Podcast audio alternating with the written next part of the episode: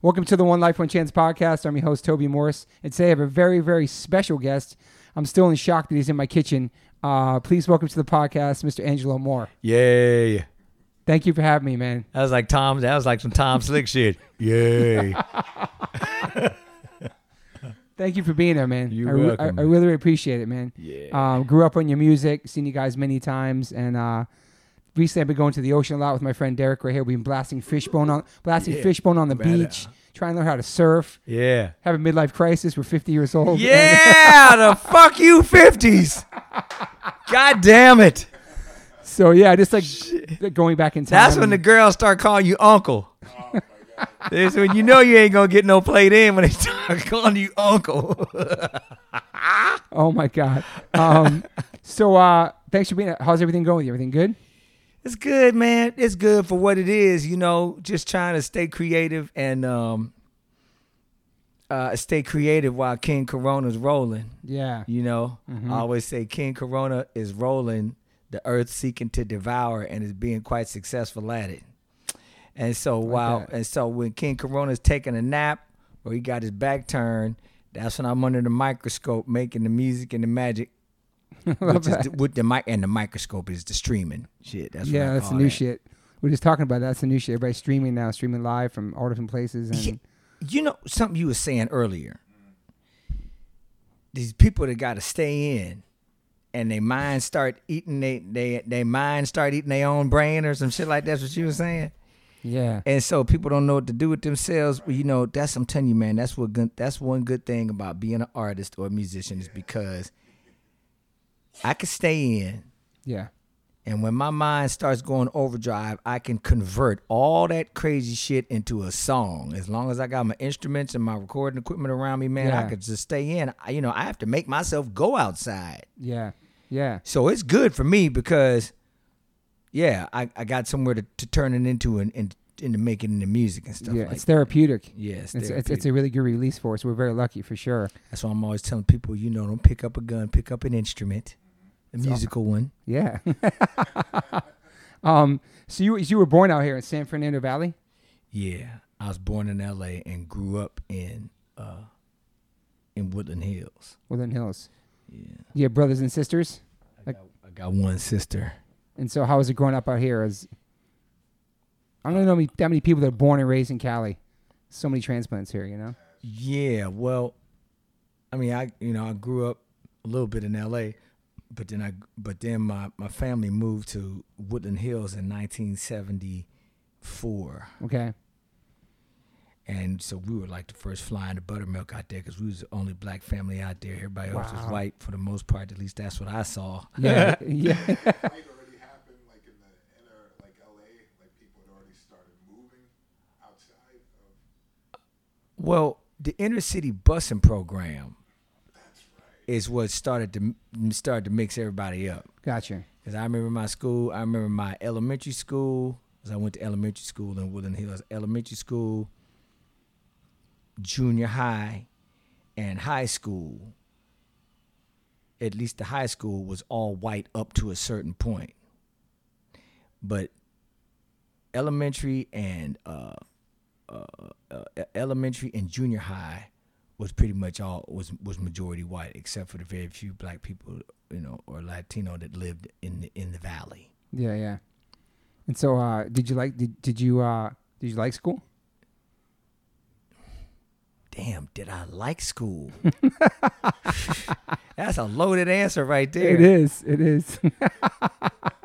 Well, you know, of course, you always hate school, man. Fucking Shit, hated that shit. Yeah, yeah. You know, but it's always some good parts in there that, that you get Totally. when you're growing up. You know. Yeah. I learned how to play my my instrument in school. That's where I met Fishbone in junior high at the mu- Okay. in the music class Awesome. in band. It's awesome. Yeah. you know, and I ended up catching the bus from the valley all the way out here almost every day of the week. Actually, really close to like Los, like Cadillac and Yeah, I know that. and Los in La Cienega. Yeah, it's down there, down the street. Yeah. Yeah, yeah. Norwood and Fisher's mama lived two blocks down from here, man. Wow. Yeah, and I was like, I, I know this ain't gonna be at Mama Fisher's house because you right in the neighborhood. That's crazy. Oh shit. Yeah, So you, so you met those guys in school and you start and it was a music class and that's where that kind of and that's where it all started, right? Yeah, and so you know, I wanted to be around more, more, more black culture, other than just my house. So that's when I catch the bus, two and a half hour ride out from the valley out, out here, and hang out with the guys in Fishbone and all that. yeah. and then I, then I'd hang out in Hollywood, dance on the corner in Hollywood, and then I catch the bus back on out to the Valley. So how old were you then? I was like 16, 16. 17, yeah, around that, yeah, something Yeah. like that. And so uh, r- you knew from right from the jump in school that you wanted to play music. Well, I didn't know I wanted to play it to this intensity, Yeah. like it's on some forever shit now. Yeah. It's forever shit. it's perpetuity, It, it- it is forever. so it's on some forever shit now. You know, not even counting the record contracts. Dude.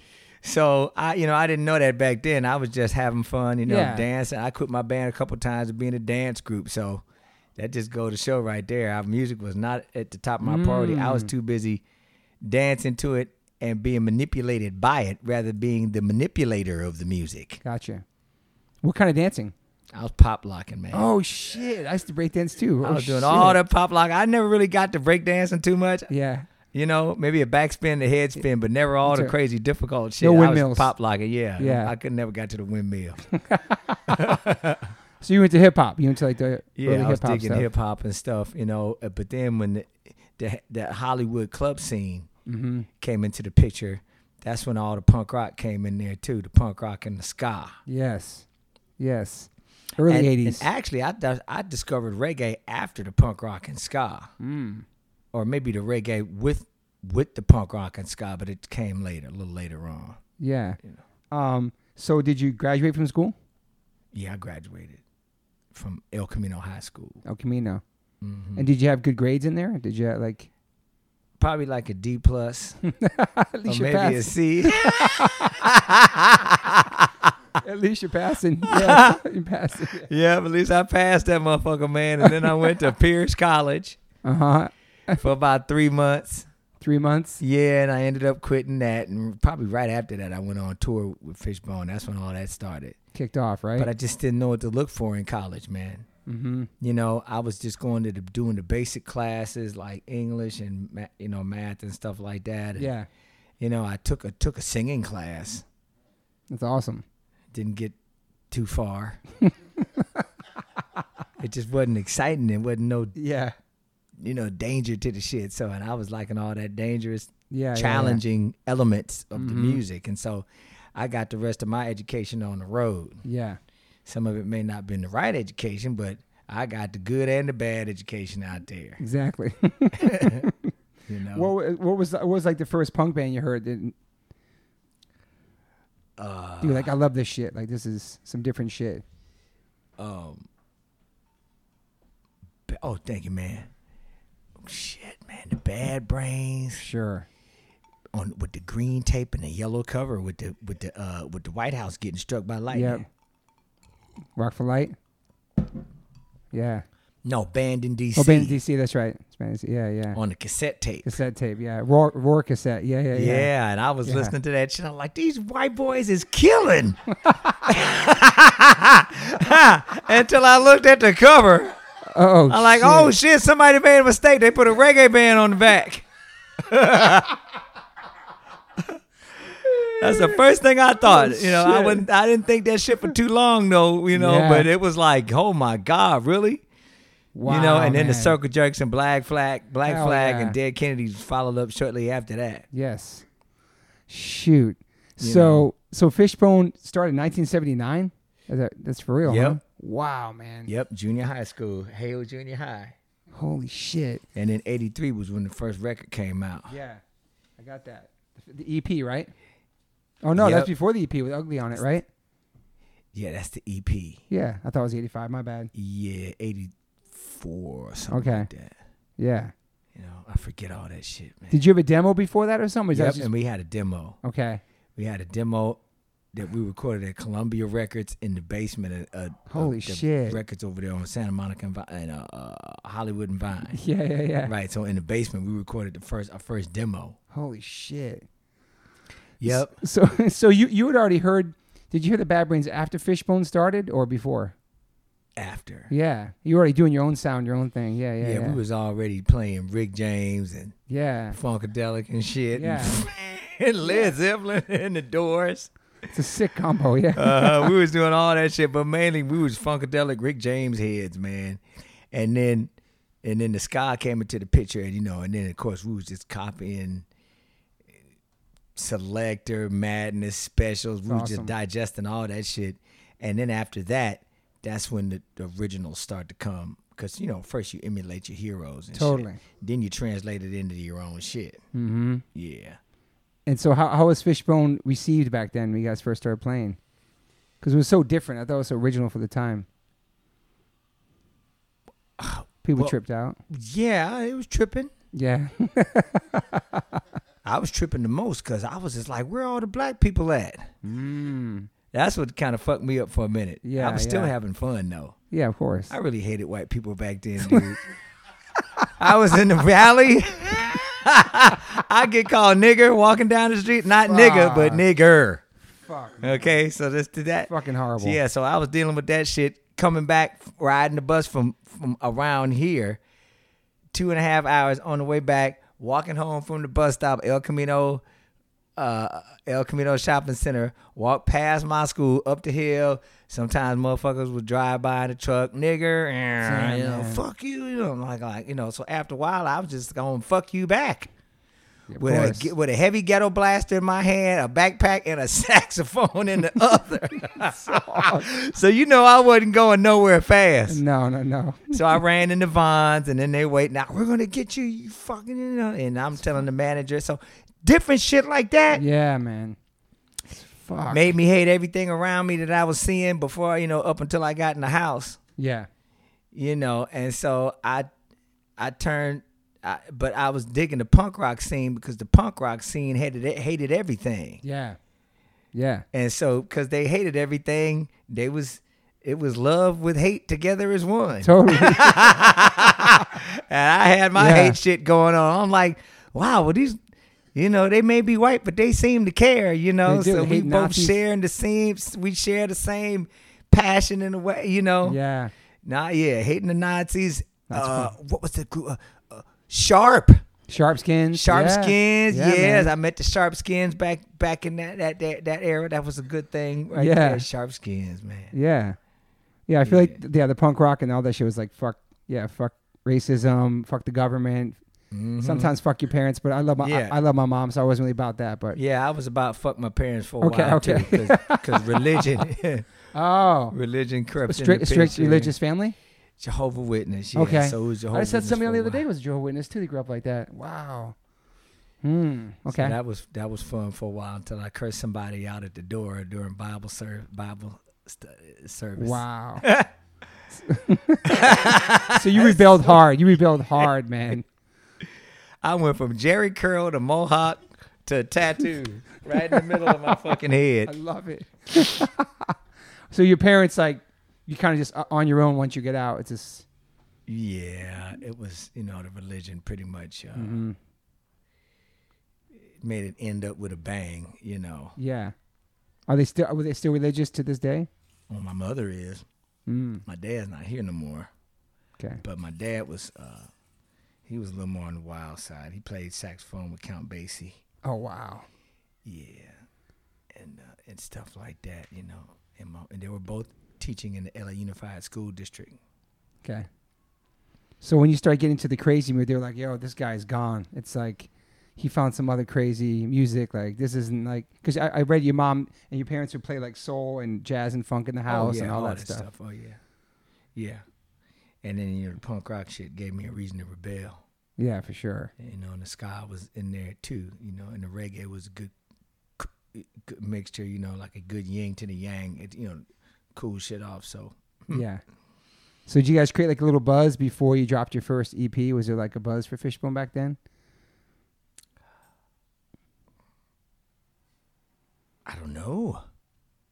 Maybe Yeah, it's pre-internet. we and were all that playing shit. the club scene, Yeah, so we were out there playing. you had a name for yourself. People knew the yeah, name. we were making we were making a name for ourselves. yeah, You know, I mean, back when you starting out with your first record, at least for me, I wasn't thinking about nothing but the music. yeah, So I had horse blinders on. I didn't know what the fuck the record company was doing, what they Mm-hmm. meant. I knew that they were there, and I knew we would release the record, but I didn't know the devil in the details. So, yeah. and it's a whole lot of that in the oh, details. for sure. It's a lot. Yeah, Is it, is it true that one of the bus boys Oh yeah, Brian O'Neill. Brian O'Neill. 48 hours? from 48 yeah, hours. 48 hours. The boys are back in town. That's what they was doing. Holy shit. and Brian O'Neill uh, got us a gig at Madam Wong's East Chinatown, Okay. and so we opened up for them. Wow, man. That's fucking cr- that's Crazy, crazy. right? That's awesome. Yeah, that's they, they put us up there, man, on the first one. Yeah, and then we just we just kept doing it from there. Yeah. So the first record was that a major? Was that Capitol? What was on the That was first? capital. Yeah, the first one, right? Yeah, So straight to the major was your first E EP. Yeah, yeah, and then it turned to Sony. that's right. Yeah, so, yeah. You know, I mean, I remember hearing that first EP with Ugly on it and fucking um, Party at Grand Zero, all that, man. Like, just like, holy shit, yeah, this is so different. You know what I mean? Like, it was it was so refreshing because it was it was a mix between everything that you loved. You know what I mean? yeah, and plus, man, all that stuff it was all funk based. When I think about everybody's roots in the band, like what we like musically, you know, growing up with all that soul music, all of the soul stuff was going into the the music that we had dis- were discovering. Yeah. which was a part of the hardcore scene in LA, all that eclectic type shit. So that was going in there already. So that's probably what I'm guessing what made it different looking at it from the outside, you know. Yeah.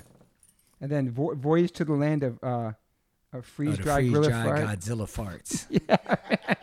Voyage to the I land just of the figured it out. freeze dry Godzilla farts. Where does that even come from? Where does that even come from? It's, a, it's about an, it's about the nuclear bomb Mm. dropping. Okay. Yeah. So it's like a a Godzilla fart. Gotcha. If Godzilla farted on your town, it would be the equivalent to an atom bomb. Pretty true, And then you actually. Mm-hmm. got the looting and the rioting and all that shit that comes after. um, I, I- I feel like right from the jump on the EP, like you had a video, right? Was a video out? No, it was for Party Ugly- at Ground Zero. Yeah, man. And I feel like that. I feel like that was on TV. I, feel- I feel like that right from the jump, man. It seems like it was. I remember seeing it somewhere, like on TV. May- Maybe you know. I guess they was playing us on MTV. Yeah, yeah, yeah. It's trippy, man. When you in a band, you don't really look at that shit. I know. I make the music and don't even turn around and look. Yeah. And then everybody comes back and tells me about it. Do y'all listen Yeah, to you what you keep play after you after you do it? Hell no. Hell no. You just keep it moving to the next. There was a thing. point when I was listening yeah. in my life, but it didn't really last too long. You know. Well, listening back to the old stuff. Yeah, or after you after you play, after you listen to your performance, after you play, Ooh. And shit like critique that, and it's critique like, it and oh, shit. that's you, you Ooh. gone. Yeah, You just critique the shit and listen to it back. Wow. yeah. We didn't we didn't critique. We just moved here. We did that for a while, but then it stopped. And I think to myself, why don't I? What does that mean?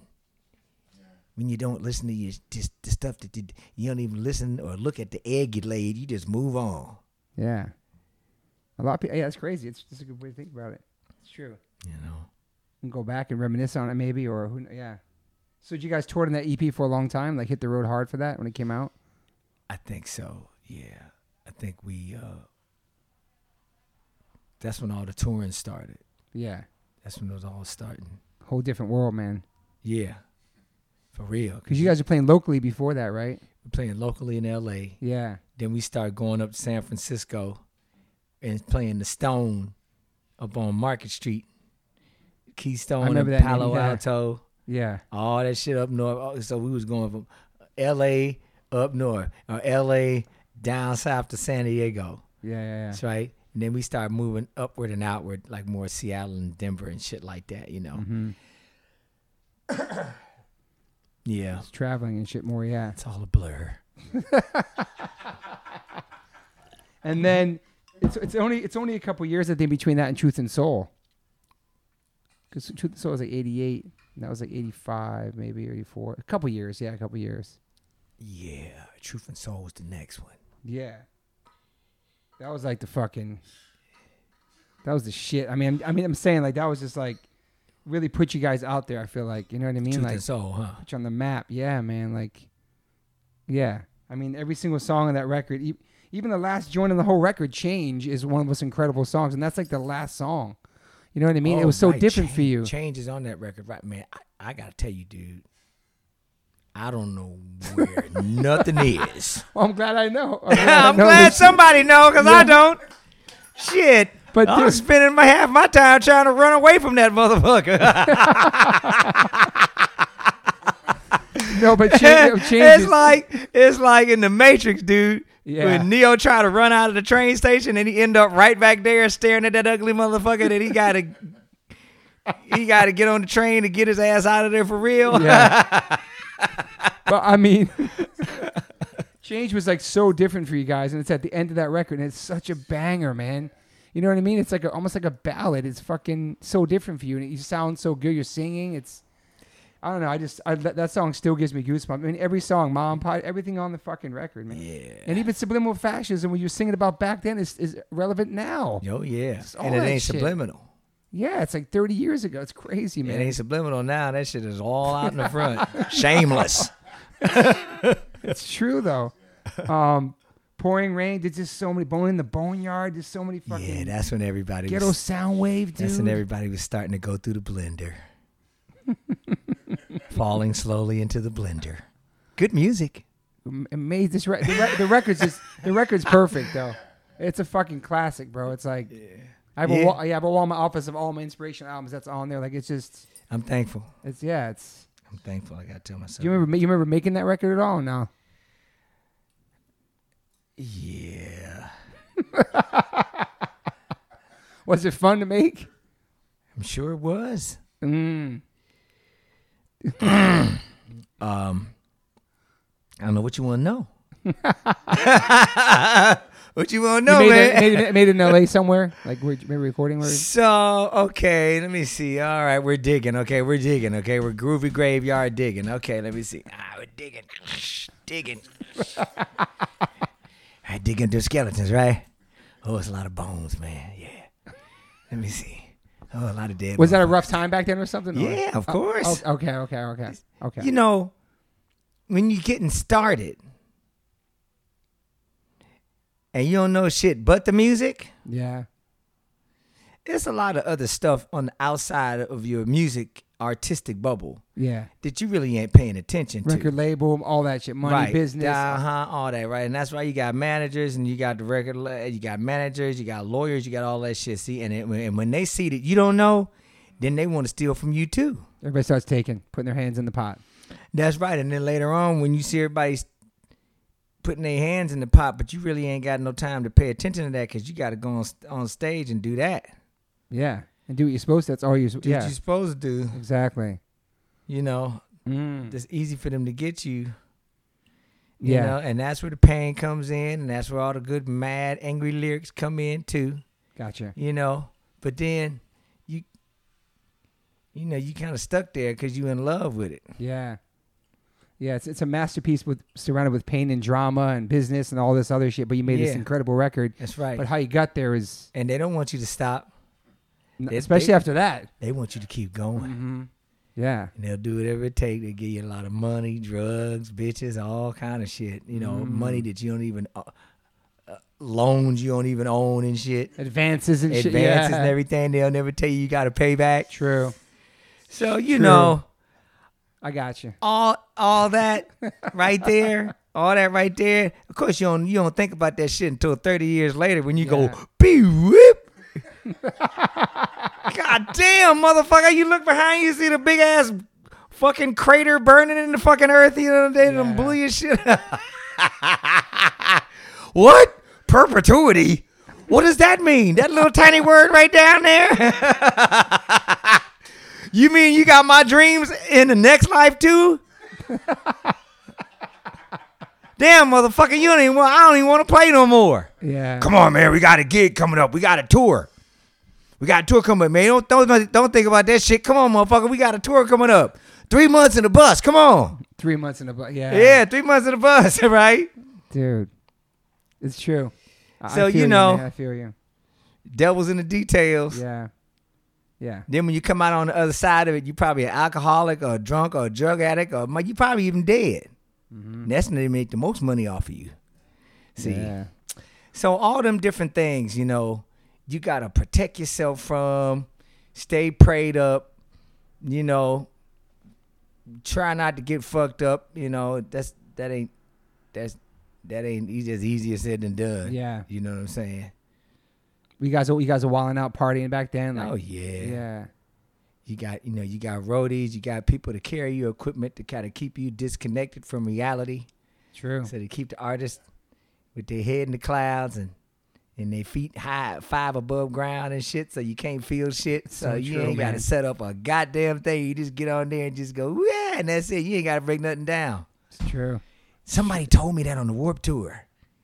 Somebody told me they said, Angelo, you ever notice how the artists they don't carry any of their equipment. They got they, they, they it's in the culture, it's in the music culture. You don't even let the you're not supposed to let the artists hook up their own shit. You're supposed to have somebody hook it up for them so that you can relieve them of the responsibility that you actually have to put your instrument together. Now you have to dismantle it. Now you got to put it back. Instead, it is just magically given to to you, right? Now, of course, I'm not gonna turn down a motherfucker put setting my shit up. Yeah. I am not gonna turn it down, right? Yeah. But I could see how that leaves the artist disconnected from a part of reality. It's true. Just walk up, hands it, hands here, and that's Yeah, it. here, that's it. Play it. Yeah. Here, take that shit. Okay, I'm out.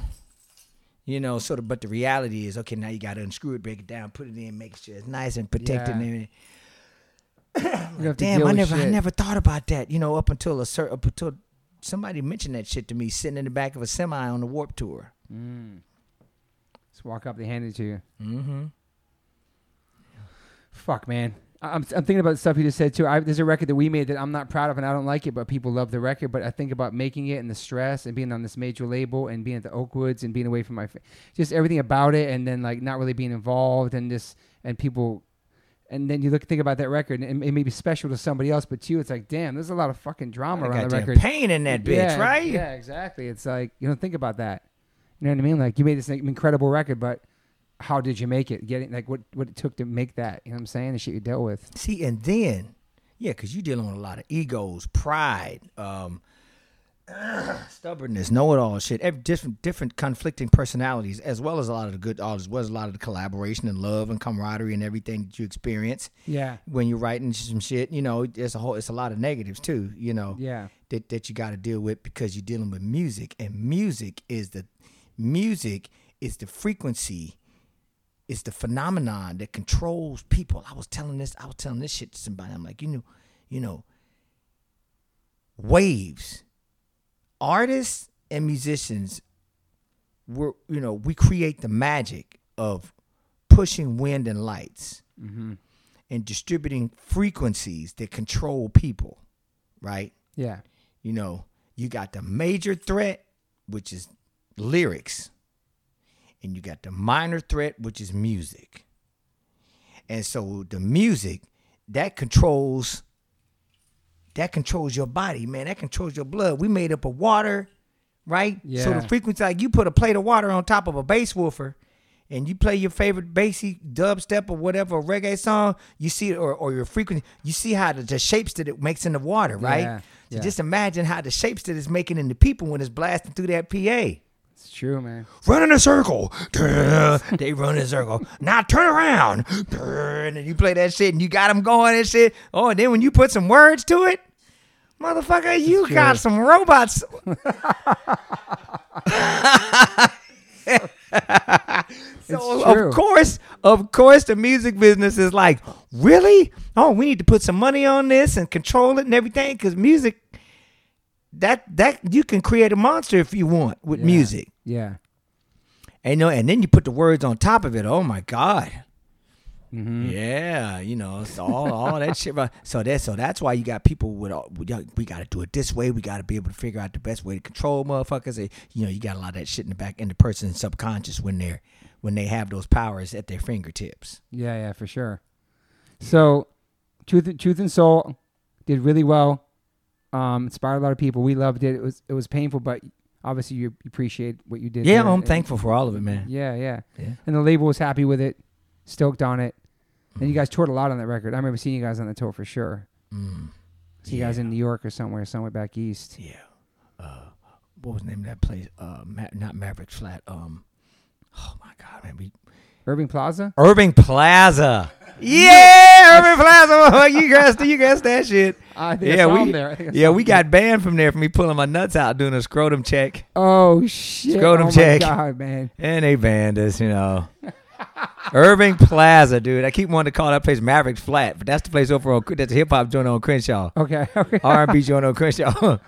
yeah, Yeah, Irving Plaza, man. That was fucking. It's on Beastie Boys, Murphy's Law, Fishbone Tour.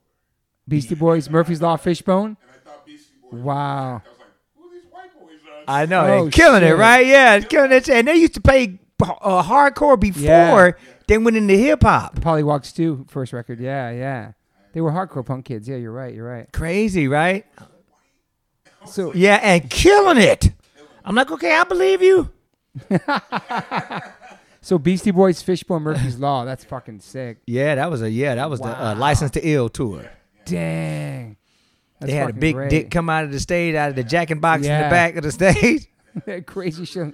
Strippers and shit. I remember that one stripper. She was fine. She gave everybody crabs in the crew. Huh? right? Remember that shit?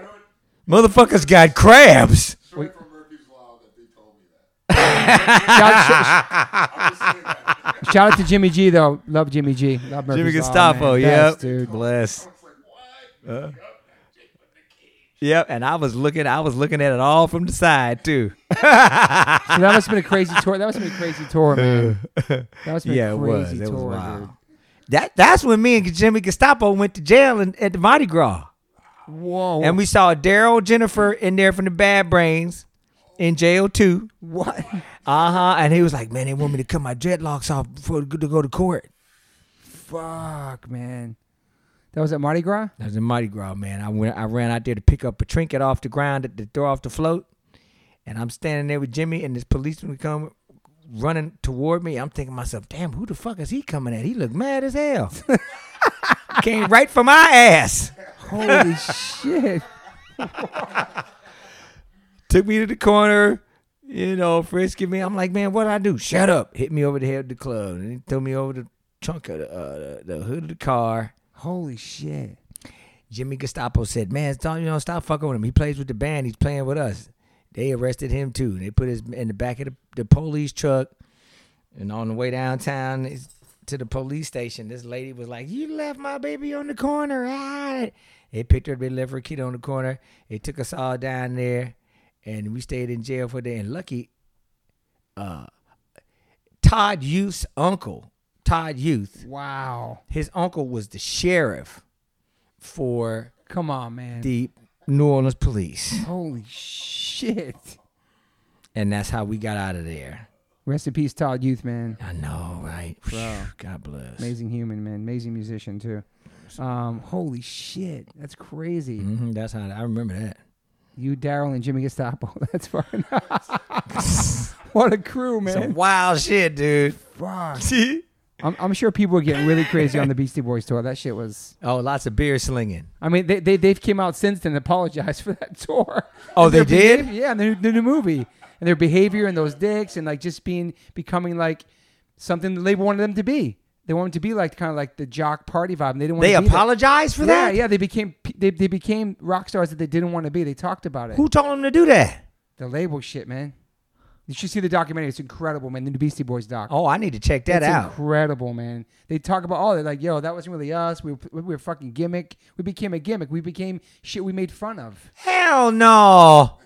That's what they say in the doc, man. I thought that the beer slinging, because the beer slinging was just like the whole. It's like if you were to turn the music off, to mute the music, and looked at the stage show, that was like some punk rock CBGB's Yeah. beer slinging shit. Yeah. is what that was, right? So Yeah. that was that whole culture until you let the mute button off, and it was hip hop and He was crazy. badass hip hop. Yeah, it was. It was so original, man. Their shit was so fucking And who was the DJ that was within? Who was his brother? Hurricane. Hurricane. Yeah, then it was Mixmaster Mike after that.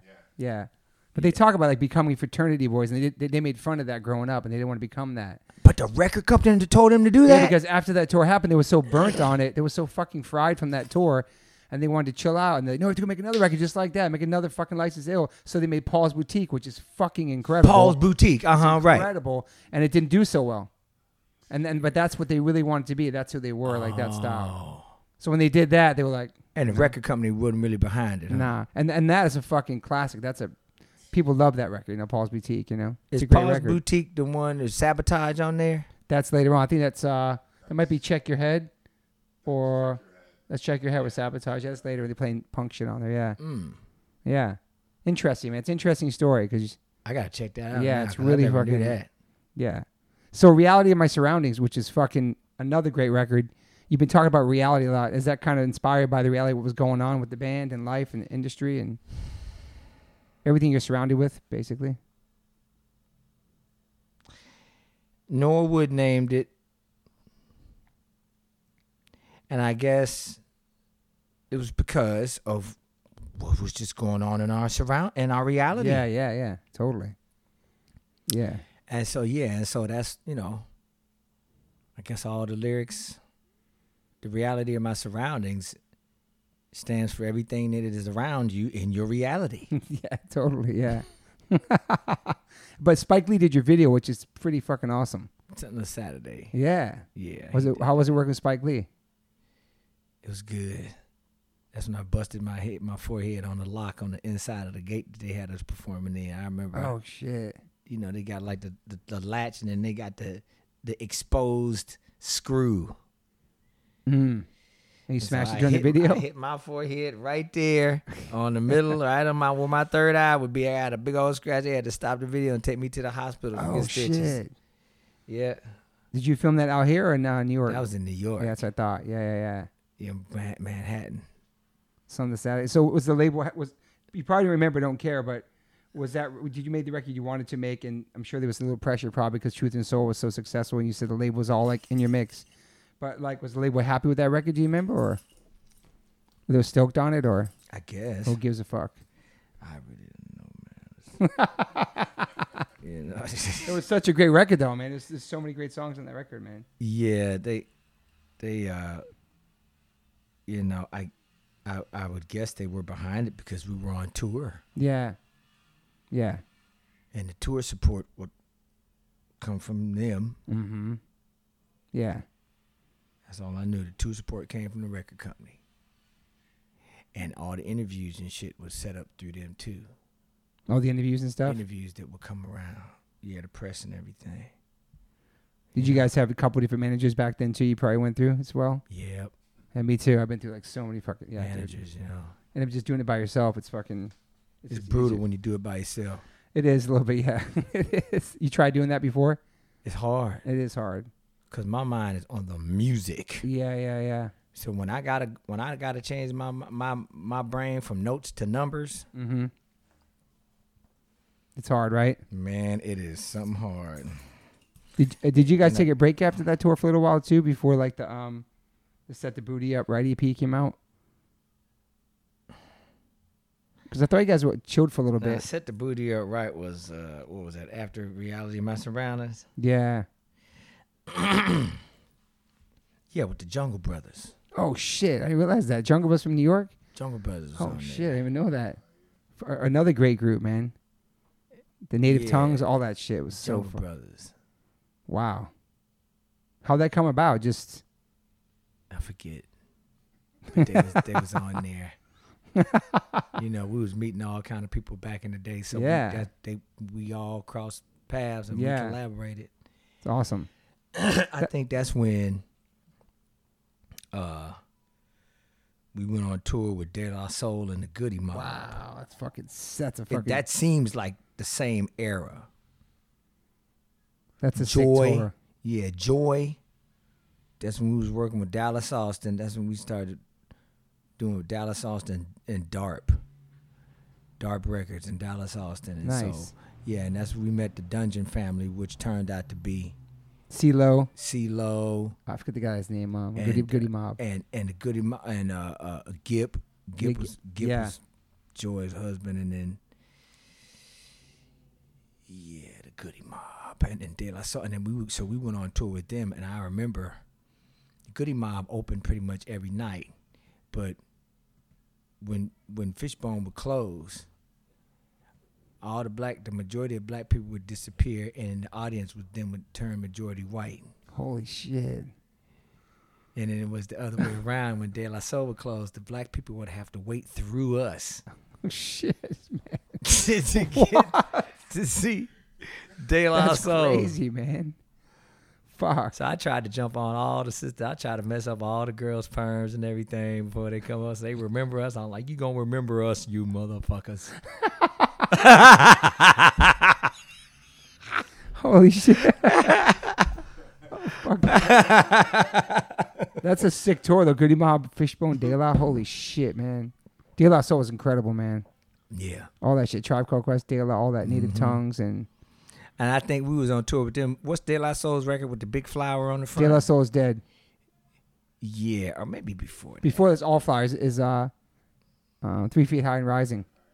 I think that's what it was. Wow. Yeah, I think. Yeah, that was fucking. This is their first record. Yeah. That's sick. That's a sick combo, man.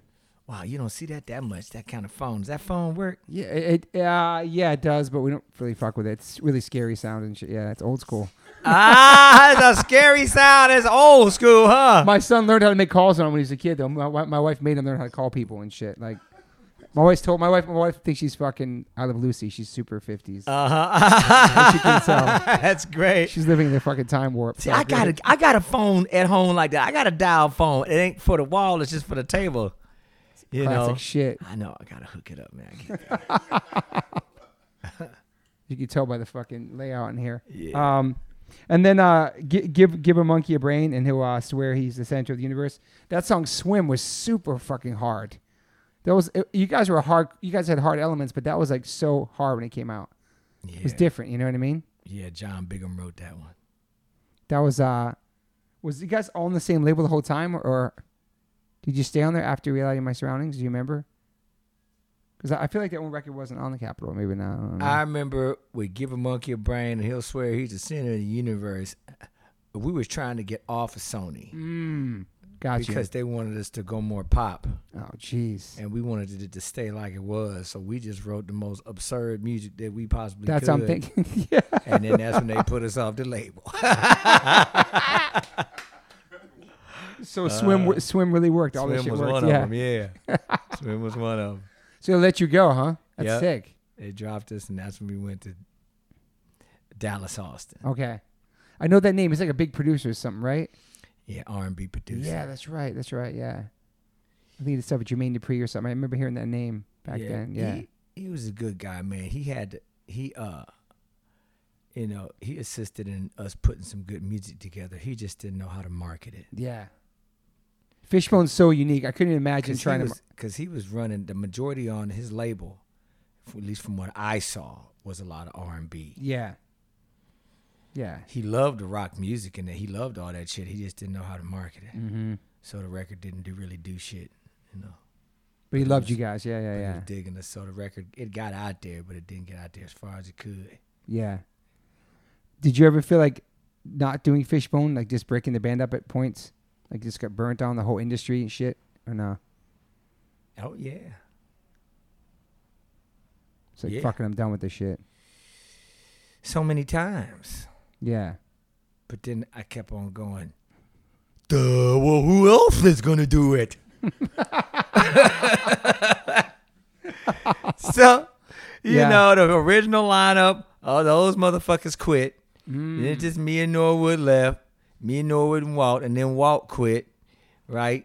And then uh then we got a whole new lineup of motherfuckers. That's what we call the special forces, fishbone special forces.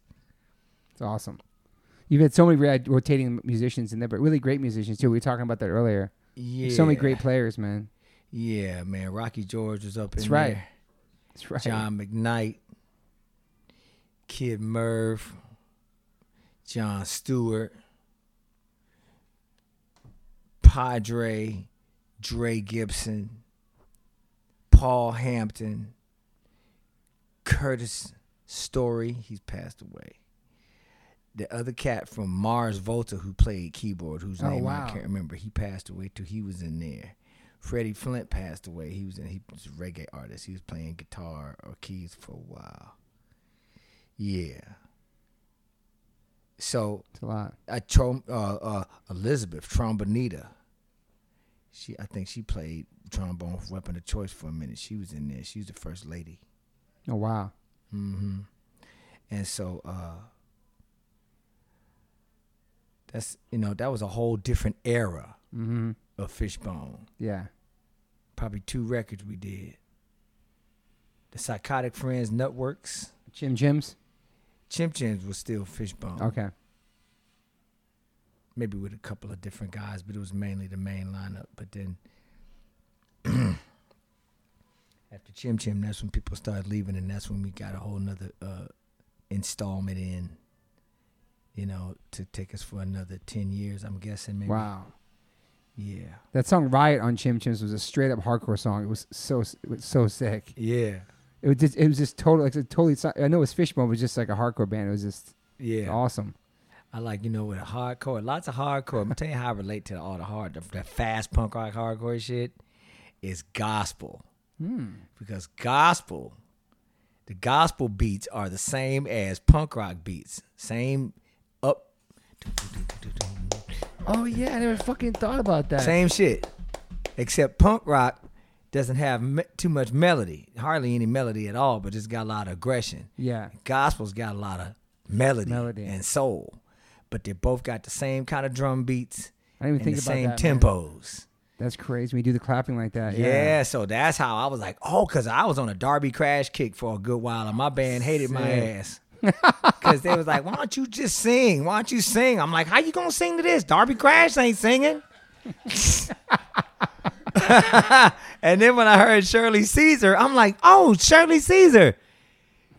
uh, uh, Shirley Caesar, um, what's that motherfucker's name? Uh, uh, Reverend James Cleveland. All those gospel groups, man, that just like that got that crazy fast Holy Ghost gospel. I'm like, oh, Yeah. this is it. This is it right here. Yeah. I never heard somebody break it down like that. The clapping with the gospel. That's amazing, man. Oh, it makes yeah. total sense, man. Yeah. And I've heard some Wow. fast breakneck gospel beats. Yeah. And I heard this in uh, King's X kind of. I heard this beat that they were doing this summer. That band King's X? Yeah, and it King's sounded like this gospel from church. I was like, yo, it's the same beat. Same beat. Yeah. Yep. The upbeats. You know. That's- up the upbeat, the snare, the upbeat. That's right, dude. Back, like I just remember like ladies dancing. Ladies dancing, falling out over the chair, dresses flying up, tambourines and shit, waving their fan, fall out in the aisleway. Oh my God, dude! Me and my dad used to go. To, me and my dad would go to church when I was a kid, and we'd sit in the back, up on the balcony, and we'd just be cracking up, man, crack up. The deacon got to go get the lady that fell over the chair, and somebody screaming, running down the aisleway. I'm like, yeah. Wow. That was my favorite part. I was like, oh, okay, I'm awake now. That's right. I'm awake now. That's how you do it. It's awesome. Catching that Holy Ghost, man. See, and then I was like, oh, stage diving, right? So stage diving, that's like Holy Ghost right there. That's when you lose it, give it to God, and hope they catch you. That's so crazy. It's connect- yeah, it is so true, man. It's just so a way to look at it. So different. Yeah. Yeah, when they get lost in the spirit. That's what I, because, you know, because I grew up Jehovah Witness around church, a lot of that stuff. So I was like, that's what that is, right? Then you add the distorted guitars to it and a little bit of cursing. Hell, you know, you got some whole other shit. Yeah. Psycho gospel. Did your um, did your parents like Fishbone? Did they see you guys play? Yeah. My dad would come, my mom would come. My mom really didn't like it too. She liked it, but not as much as my dad did. Yeah. My mom didn't like the punk rock part. That was crazy, right? Yeah. It does look really crazy that people who don't really know been to one before, you know. They see it from the outside perspective or Yeah. it's pretty wild. Yeah. Um what about what about the doc with Dr. Mad? Like when when did that come in? Like what was Oh, Dr. Mad Vibe? yeah, Dr. Mad vibes. yeah. Dr. Mad Vibe. Is that a different personality The kind of missing thing? link that you need for your chain of life. Okay. Cuz you did like a poetry book first, right? And then it turned into an album, correct? Right. So I did a poetry book and I released it at Lollapalooza. Oh wow. I did it with this guy named Michael Goodnight. Michael Goodnight worked at Kinko's. nice. Shout out to Kinkos. Kinkos was the yeah, shit. shout out to Kinko's. After Kinko's after hours, right? So I go in there. Make flyers and shit. Yeah. Yeah, make flyers. He typed the poetry up, put it in the book, and you know, so I, you know, we made a deal, and I ma- got a lot of them printed out of Kinkos. That's when I was selling that shit out of my backpack, Wow. selling out of my backpack, man. You know, It's awesome. and then a lot of those songs that are in there, they turned into Fishbone songs too. Okay. You know, and some Mad Vibe songs. But Dr. Mad Vibe is my AK, otherwise known as alias, Okay. my poetry and my spoken word and stuff like that. Were you writing No. poetry as a kid before you doing music? Yeah, just you know, writing stuff down. You know. Yeah. Dr. Mad Vibe came into the picture when uh that's just my other outlet of creating music Mhm. and and stuff like that and art. So when I if I can't get it done with Fishbone, I can get it done through Mad Vibe. Got you. Yeah. It's another, another way to vent and fucking. That's when I had to learn how to play all my instruments. Mm. Drums, bass, saxophone, baritone, tenor, alto, soprano, uh, alto and soprano, organ, piano, theremin, Yeah. percussion, and then I do all my background and, and my leads. So I'm, you know, I've been learning all the instruments. So you know, if in worst case scenario, if I can't get my band to do it, I can do it. Yeah. Yeah. Yeah. That's awesome. I, I saw a video like doing a theremin thing. I didn't even heard of that thing. Somebody sent it to me the other day. It's interesting. It's pretty awesome. I discovered that in Atlanta when I when we was playing when we was making the Chim Chim's Bass Revenge record. okay. You heard of that? You heard of that before? Yeah. Okay. Yeah, Chim Chim's Badass Revenge. And so I discovered it in the in the in the basement of the studio. and I walked by it. I walked by the theremin and it went whoop when I walked by. And I was like, what is that? And I kind of backed up a couple of steps and it said whoop. And I backed up and I looked over and there was a box with two antennas. Man, I stayed down there. I missed all kind of vocal takes and everything, just fucking playing that theremin. Boy, they didn't know where the hell I was. I just had to come back the next day and finish my shit. Holy shit. Wh- where, where does that instrument? Where's that instrument come from? it's a Russian thing, Oh. man. Yeah, it's a Russian instrument, classical instrument. Leon Theremin is the was the guy's name who made it, Okay. and then his wife Clara Rockmore took over the in- instrument after he either defected or got kicked out of Russia or, or one of the one of the two. So she just she just kept it going because they looked at it as an instrument of war because of the uh, the frequency. Interesting. It's a single frequency, man. Okay. Cut through anything. I never heard of that, man. That's crazy. There, man. Yo, yo, yeah, you hear that stuff on the Outer Limits, Outer Limits, and the Twilight Zone. Okay. and When the sp- when the flying saucer's coming down, and the big silver dude is stepping out the door, you hear the theremin. Oh yeah, yeah. Oh, shit. Okay, okay. yeah. You know, you hear all that. Used it on one album. Oh, you did. Song. Yeah. Sepultura did. Jason Newsted from Metallica had one in his house in his studio. Oh shit. He's like, check it out. And I was like, oh, I was don't live. What is that? yeah. Ah. It's incredible. I love that sound. Yes, yeah, it's good. I So try, that- I try my best to play it in tune. Yeah, because there's Cause that's the hard part. A lot of people make noises with it.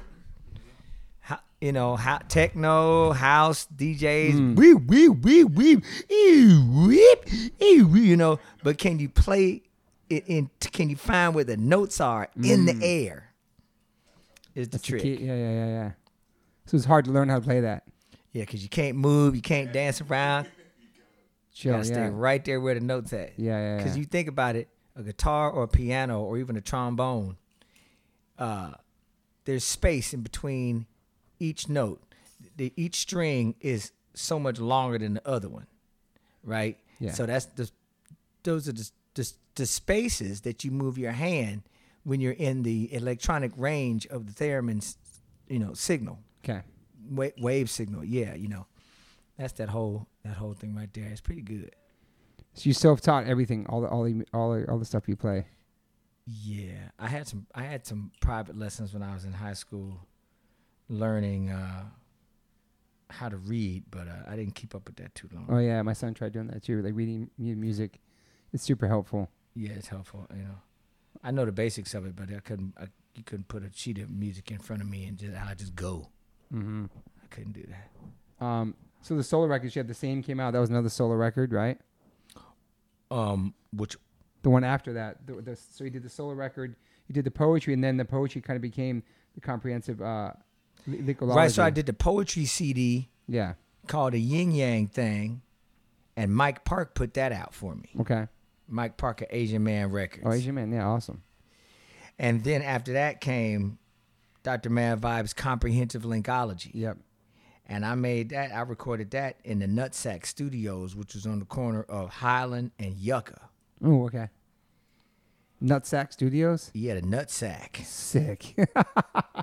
and you know that, you know that, that, uh, um, the, the gas station is, I think it's a Chevron, you know, it's a big church over, corner over there, there. Mm-hmm. church on the corner, uh, gas station. And then next to the gas station, it's a bunch of bushes over there where you can walk through to get to the hotel. Where where those bushes were, where those bushes are now, was where the Nutsack Studios got was was before Oh, it got okay. castrated. So the Nutsack the Nutsack Studios, yeah, they castrated us, man. but that used to be the first Art Deco oh shit. uh, post office in Hollywood. oh wow. Is what we had. Yeah, Fuck. yeah, we was up in that one. That was- Is that by Hollywood High over there? High school's over there. Hollywood High, yeah, that's like down a couple blocks. Yeah, into yeah, the yeah, right. yeah, yeah. My son's school was over there by Yucca. Yeah. And then you acted in Idlewild. Yeah, my life in Idlewild. Was that your uh, first acting thing you did? I think so. Yeah, that was pretty good. Yeah, that was like a movie. That was like a yeah, legit they, movie. Yeah, they like, dressed me up like Cab Calloway. yeah. You're like a museum instructor or something in there. I or was, the, something? I was, the, I was the Cab Calloway uh, character okay, on stage for the band. it's awesome. Yeah, they gave me a toupee and a and a, and a cape.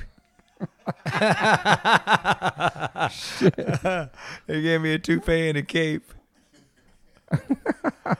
How did that happen? Were you trying to act, or just happened to actually be in there? They asked me to be in That's there. cool. Thought I, they thought I could play the Cab Calloway character the best. It's fucking awesome, man. I remember at the end of that movie, man, I had that damn wig on.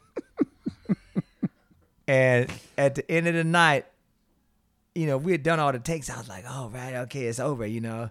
Good, I could take the wig off because that's what they made it. They made it sound like everything was over, right? So I took the wig off. I went to Big Boy's trailer. I drank a bunch of Hennessy. That's the first time I drank Hennessy. Motherfucker, I don't drink that shit. Oh They was drinking it though. I drank. I, I drank that a lot of it. Ended up passing out. Then the director's gonna come back in. We got to do it one more time. Oh shit! They took my wig off and put it on the director's little brother.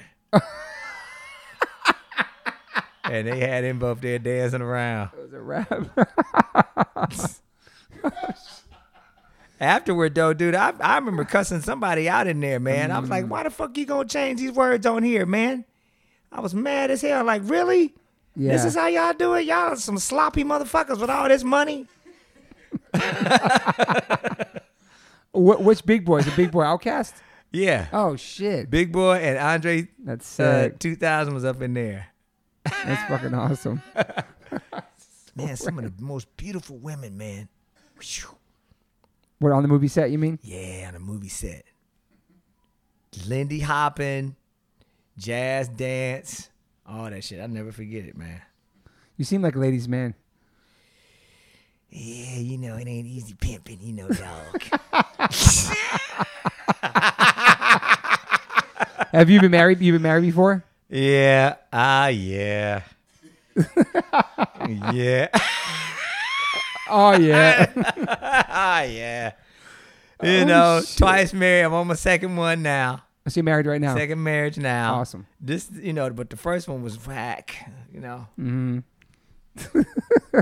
you have kids? I got one daughter. How old? She's 23. Oh wow. That one turned out like War of Roses. So 18 years of War of Roses. War of the Oh. Roses, you said? Yeah, War of Okay, Roses. okay, 18 okay. years of that shit. So I'm glad I made it out of that. Mm-hmm. and with the short end of the stick too, because you know I, I, she'd always tell the judge, "Well, look at him, he's a musician, and look at those tattoos, and look at this footage, and look at that video. You think he's the right kind of person to raise a kid like that? Look at Mm. those people on the Warp Tour. Look at all those tattoos." I'm like, Look at that bitch, mohawk, yeah. Look at look at that mohawk. I'm like, bitch, half these people on here are parents. It's true. I saw you smoozing with one of the motherfuckers last week. type of shit. What's going on? Holy shit. So second marriage, that's good, man. That's Second good. marriage is better. You know, we already got kids. We already can't no kids come into the picture for the other parent to fuck the over one, fuck the other one over with. Mm-hmm. So that's like. so I'm glad I Yeah. made I made it through that blender alive. You Yeah, know, made it through. it's crazy what happens, man. You know, you- some people survive. They they sacrifice their family lives to be on the road and They play do, man. Mm-hmm. music. I know I did mine. I didn't know it was gonna turn out like that, but that's what the fuck happened. Yeah. It's a big sacrifice. This and is my it's- daughter's childbirth. I'm on the stage with Fishbone. I remember we was in South Carolina somewhere, South Kakalaki, Asheville, Damn. and I'm up on the stage with Fishbone playing ugly, and I remember I could feel it. I'm like, my daughter's coming Wow. out now because I remember all the all the sound of the stage, Yeah.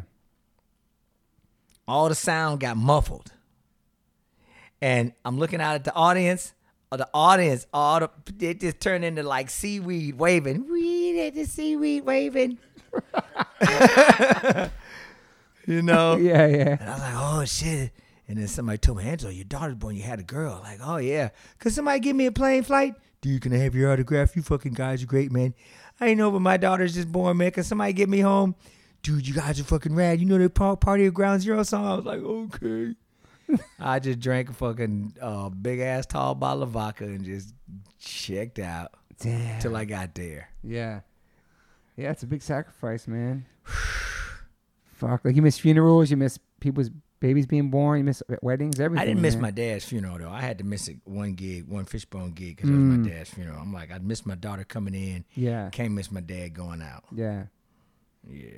Yeah, I I miss my in the early '90s. I was a roadie for Sick of It All, and, and I was in Europe, and I missed my grandma's death, and she was like a mom to me. You know what I mean? Like I didn't have a phone, none of that shit.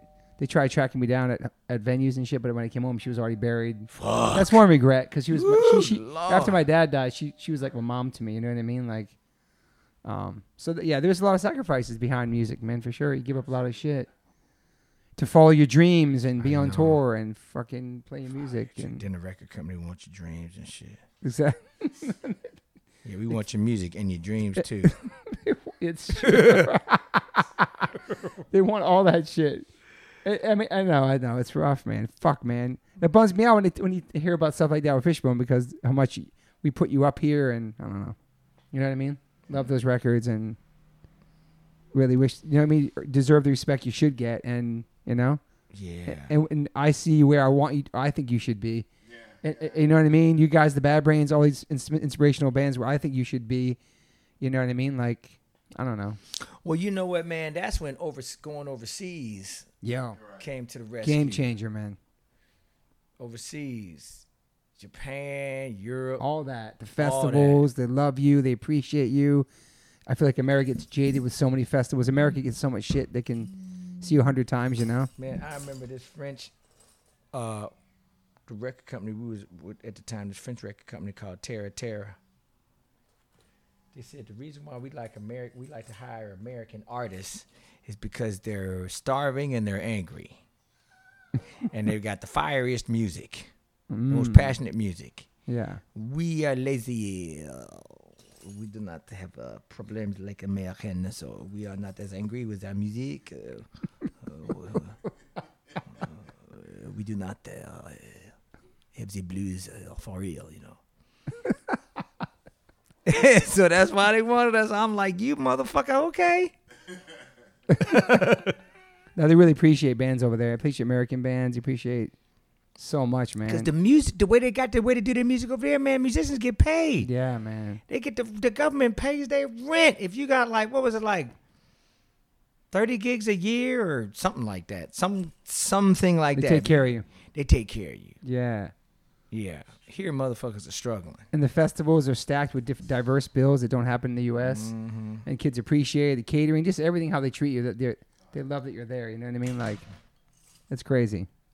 It's a different world over there. Um, I mentioned this before we started recording, but that movie Tape. You guys were in a movie called Tape Heads with John Cusack, and um, I went to the uh, premiere of that in New York City on the West Side. I'm not sure if it was Mars Bar or somewhere. But you guys played, and John Cusack introduced you guys, and that, that was just a fun movie and a fun time, man. He was a big fan of Fish Tape Bone. heads. Yeah, tape heads. Yeah, John Kuzak, he's cool. John Kuzak and um, Tim Robbins. That's right, Tim Robbins. That's right. But but Kuzak was a fan of Fishbone. I remember that. Like he was like a fan. Like Yeah. he's from Chicago. Yeah, I Yeah. remember meeting him a couple of times. Did you have different people coming out from different walks of like actors? or Just people from different world coming to see you guys. You're like, oh, this guy's like me. Yep. I was, I was, you know, surprised. I'm like, you listening to me? Really? And you, you guys were in the movie, correct? Yeah. yeah, yeah. We played this group called Ranch Bone, Okay. and we were singing "Slow Bus Moving." Mm, Slow Bus Moving, like country style. it's awesome. Yeah, country, country style song. Yeah, that movie was awesome. I was stoked and just to be there that day was a crazy show too. yeah. New What York- show? What show was this? It was the Tapeheads uh, movie release party Oh, on the West Side, in New York. I forgot what place it was Mars Bar, or some small I, I don't know I the remember venue. the Mars Bar. Yeah, I don't know if it was that though. New York was always great for you guys, man. New York was always fucking. Yep. The Ritz. Dude, the Ritz, yeah. The old Ritz too, the original old one, yeah, Ritz, back in the yeah. day, Rocco. Yeah. What they call it now? well, the, they moved and they became Webster Hall. Webster Hall, but they still had it in the Ritz though. Mm-hmm. Yeah, They had like that big uh, wooden chandelier they did, right? hanging from the ceiling. A big wooden fixtures like hanging from you know coming down like you know like a big wooden cone come down. They had like TV monitors on either Oh, side. that's of- right, that's right. The So original when we one. was playing Charlie, we put like some naked fat girl porno up there on the screen. 300 pound fatties up there rolling around in some grease my God, during Charlie. fuck. um, fuck, man. Yeah. I'm stumped on that The one. things you think up to do when you're on the road. Yeah. so how many years now Fishbone together? Forty.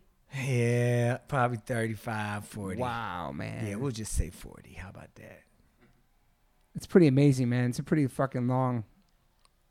It's a Yeah. fucking whole life, man. It's like Yeah. it's meeting in high school and starting the band and all the shit you guys went through and done and Meeting in junior high. junior high, yeah. So, yeah, yes, a trip, man. When I look back then and now, so, you know, Yeah. at least everybody in the original lineup is still alive. Only maybe like three people died and that were involved with Fishbone. Yeah. Um, you know, people got kids now and families and shit. Silver hair. Silver. you know, Yeah. I like calling it silver instead of gray. No, it's good. Silver here is good. Yeah. Um, what what do you think it is that why you guys had such a long longevity career and like what do you think that the reason why it's still happening, people still care. What do you, and what keeps you going? You know what I mean? What do you think it was that was special about Fishbone that m- made it last this long and people still care? You still have new fans seeing you guys. Maybe the honesty of the lyrics and Yeah. the music, I would say that too. you know. Originality, fun. Yeah. It's a party. The non compromising, um, you know, no compromise. Yeah. It's positive too. Well, yeah, and it's positive too. PMA, positive mental. I see you got it right there. PMA, Yes. positive mental attitude. Yes. So you know, we always try to have a light at the end of the tunnel, no matter how dark the shit gets. You know, you always gotta have that. Mm-hmm. And uh, Super important. yeah, that's real important, man. You gotta have your light at the end of the tunnel. Do you feel like you live your life that way too? Oh yeah, Yeah. yeah, you got to. Optimist. Yeah. You know, you gotta be optimistic at the end of it, or otherwise, you know, you're wasting your time. Yeah. It's hard. It's it's hard right now. It really tests your PMA during this whole lockdown shit, man. It's, Oh, it's yeah. a serious test, man. It's a hell of a test, dude. You know, it's like even if you're healthy and we have music and we have careers, we have families and wives and we're a roof overhead, it doesn't matter because if, if you look at the news and shit, it, it just it fucks with you, man. It can really beat on you, man. Well, you know, I look at the news as entertainment. Mm. That's a good way to look Hmm. It's at a it. lot of reality on there. And yes, Yeah. I'm sure a lot of that, the majority of that shit is true, but it is very entertaining. And Trump is the Joker. Hmm.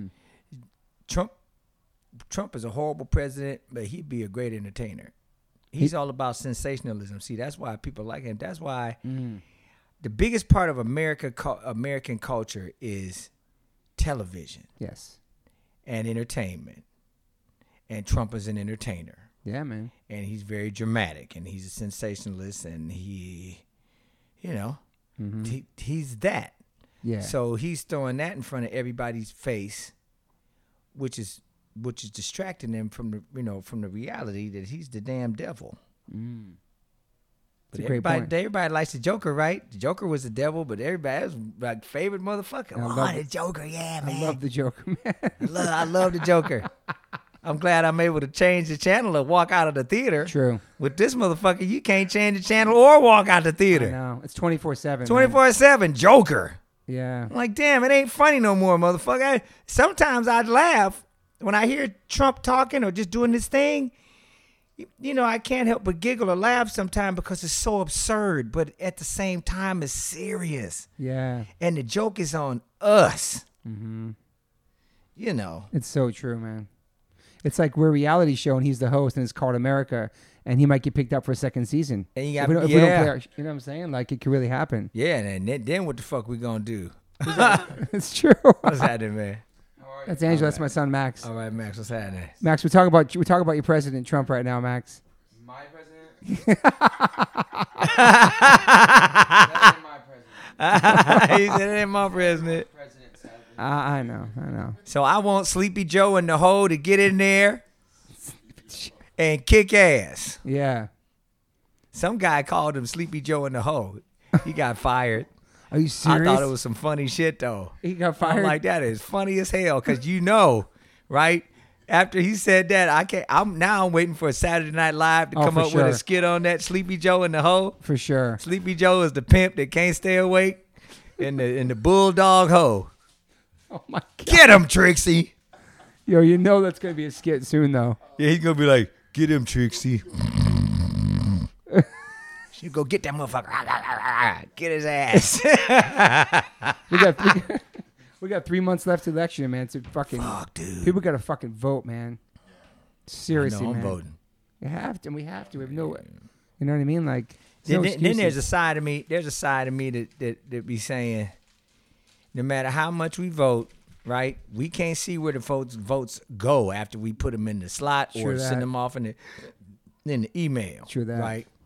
So you know, I'm just I'm gonna vote, but I'm also gonna give it to God Mm-hmm. because there's nothing I can do about it yeah. after I I put my vote in the in the box or in the email. There's nothing I can do. I know, man. I just have to trust from there on out. That's the scary part too. It's like what's gonna happen with the votes and all that shit. And I just have to trust and I have to make my music and I got to channel my magic because I'm that motherfucker artist, just like y'all, yeah, that, that the people believe in.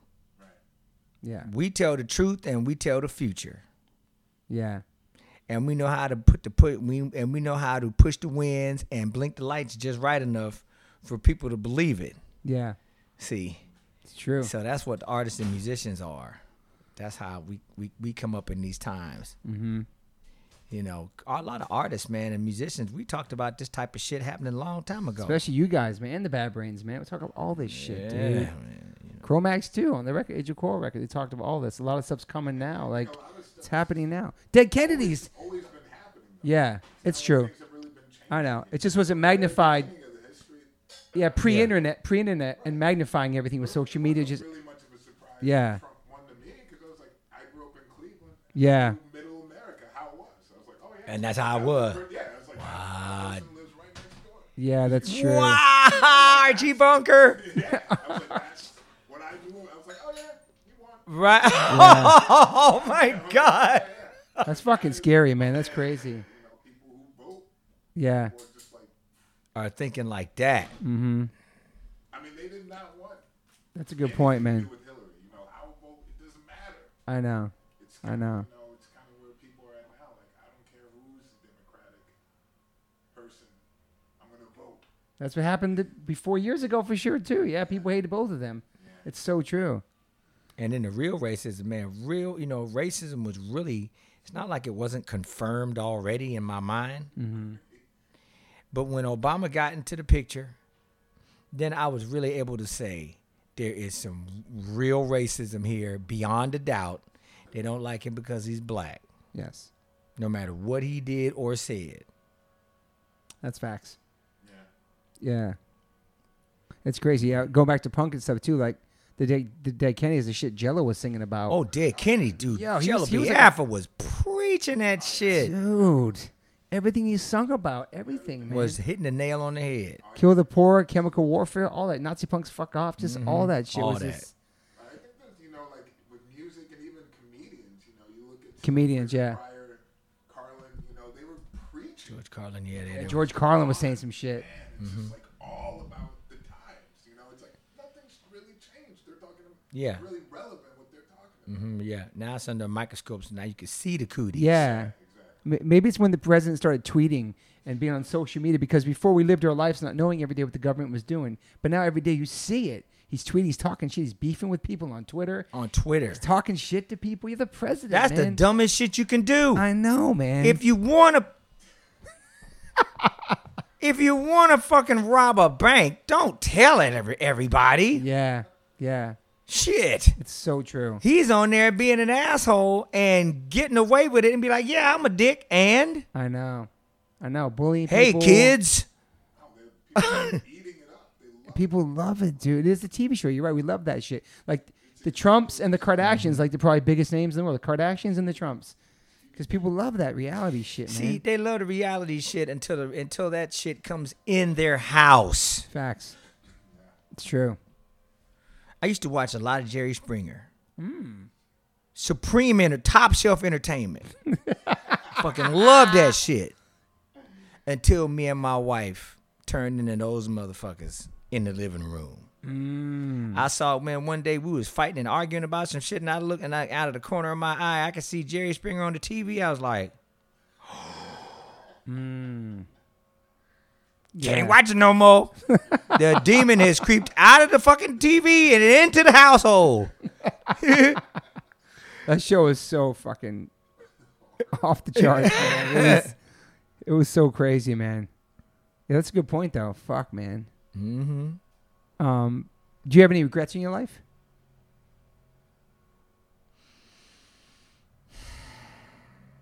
It's a hard one. My first marriage. Gotcha.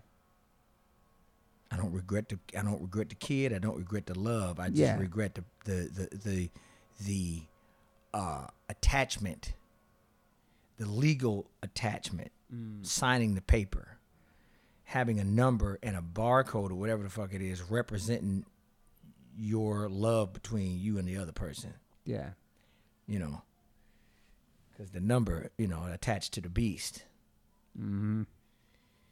Just like with your record company, with the record company has you sign that. That's another one. That's another attachment to the beast.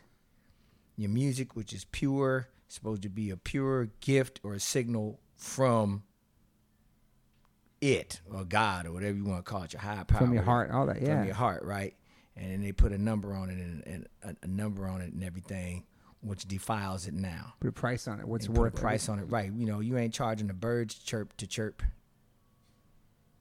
Yeah. It's It's a really good point. Yeah, uh, man. dogs to bark or any of that stuff. You know, we go out, we hear music all the time out there walking down the street. You hear it all the time. They not Mhm. being taxed, but you know Yeah. now we're we're being taxed, and now there's there's a, a business being made out of music. Yeah. You know, which kind of it's a it's a tainted culture, which is now necessary if musicians want to stay that way and pay their rent and and survive in the matrix. Yeah. You know. Yeah, it'll, it'll really. Uh, if you're not strong enough, it'll just destroy. Rip, like it'll rip all your dreams and all everything. Take everything away from you, like the industry, all that. Because you love what you do and you're passionate about. it. You write these songs that inspire people. You love playing music, like being on stage, like touring, like everything. But then the vultures around you that start taking all that shit, they take away the fun from it, and it really, it could really fucking break people, man. Break Yeah. bands, break everybody, man. Really, just Oh like yeah, dude. it really break you down. But you have to fucking go through it and just figure out a way to, to maneuver through it and maintain and s- and survive, man. You know what I mean? Like, it's crazy, Publishing all that shit. That's- Yeah. Oh my god. dude. I wish I kept. I know. I, when we signed to a label, they like, oh, we take. It, it- it was a great deal. It was Epitaph Records, but they did a thing where like th- they had a publishing company, so you would sign, you get a publishing deck.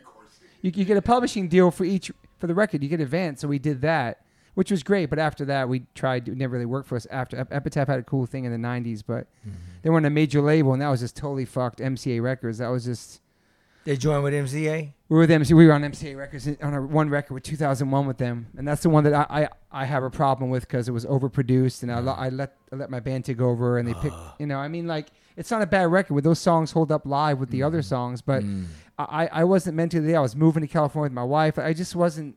I wasn't down with the whole thing, but I went as a unit with my band to go from Epitaph to MCA Records and do this major label. You know, what I mean, the experience was fun, but it just, I don't know, I just The rest of the band wanted to move to MCA and away from Epitaph. yeah, they wanted they wanted to take a chance and try something different. They just want to try. some- A lot of our friends were doing that back then, and we had a couple friends on on that label, and I don't know.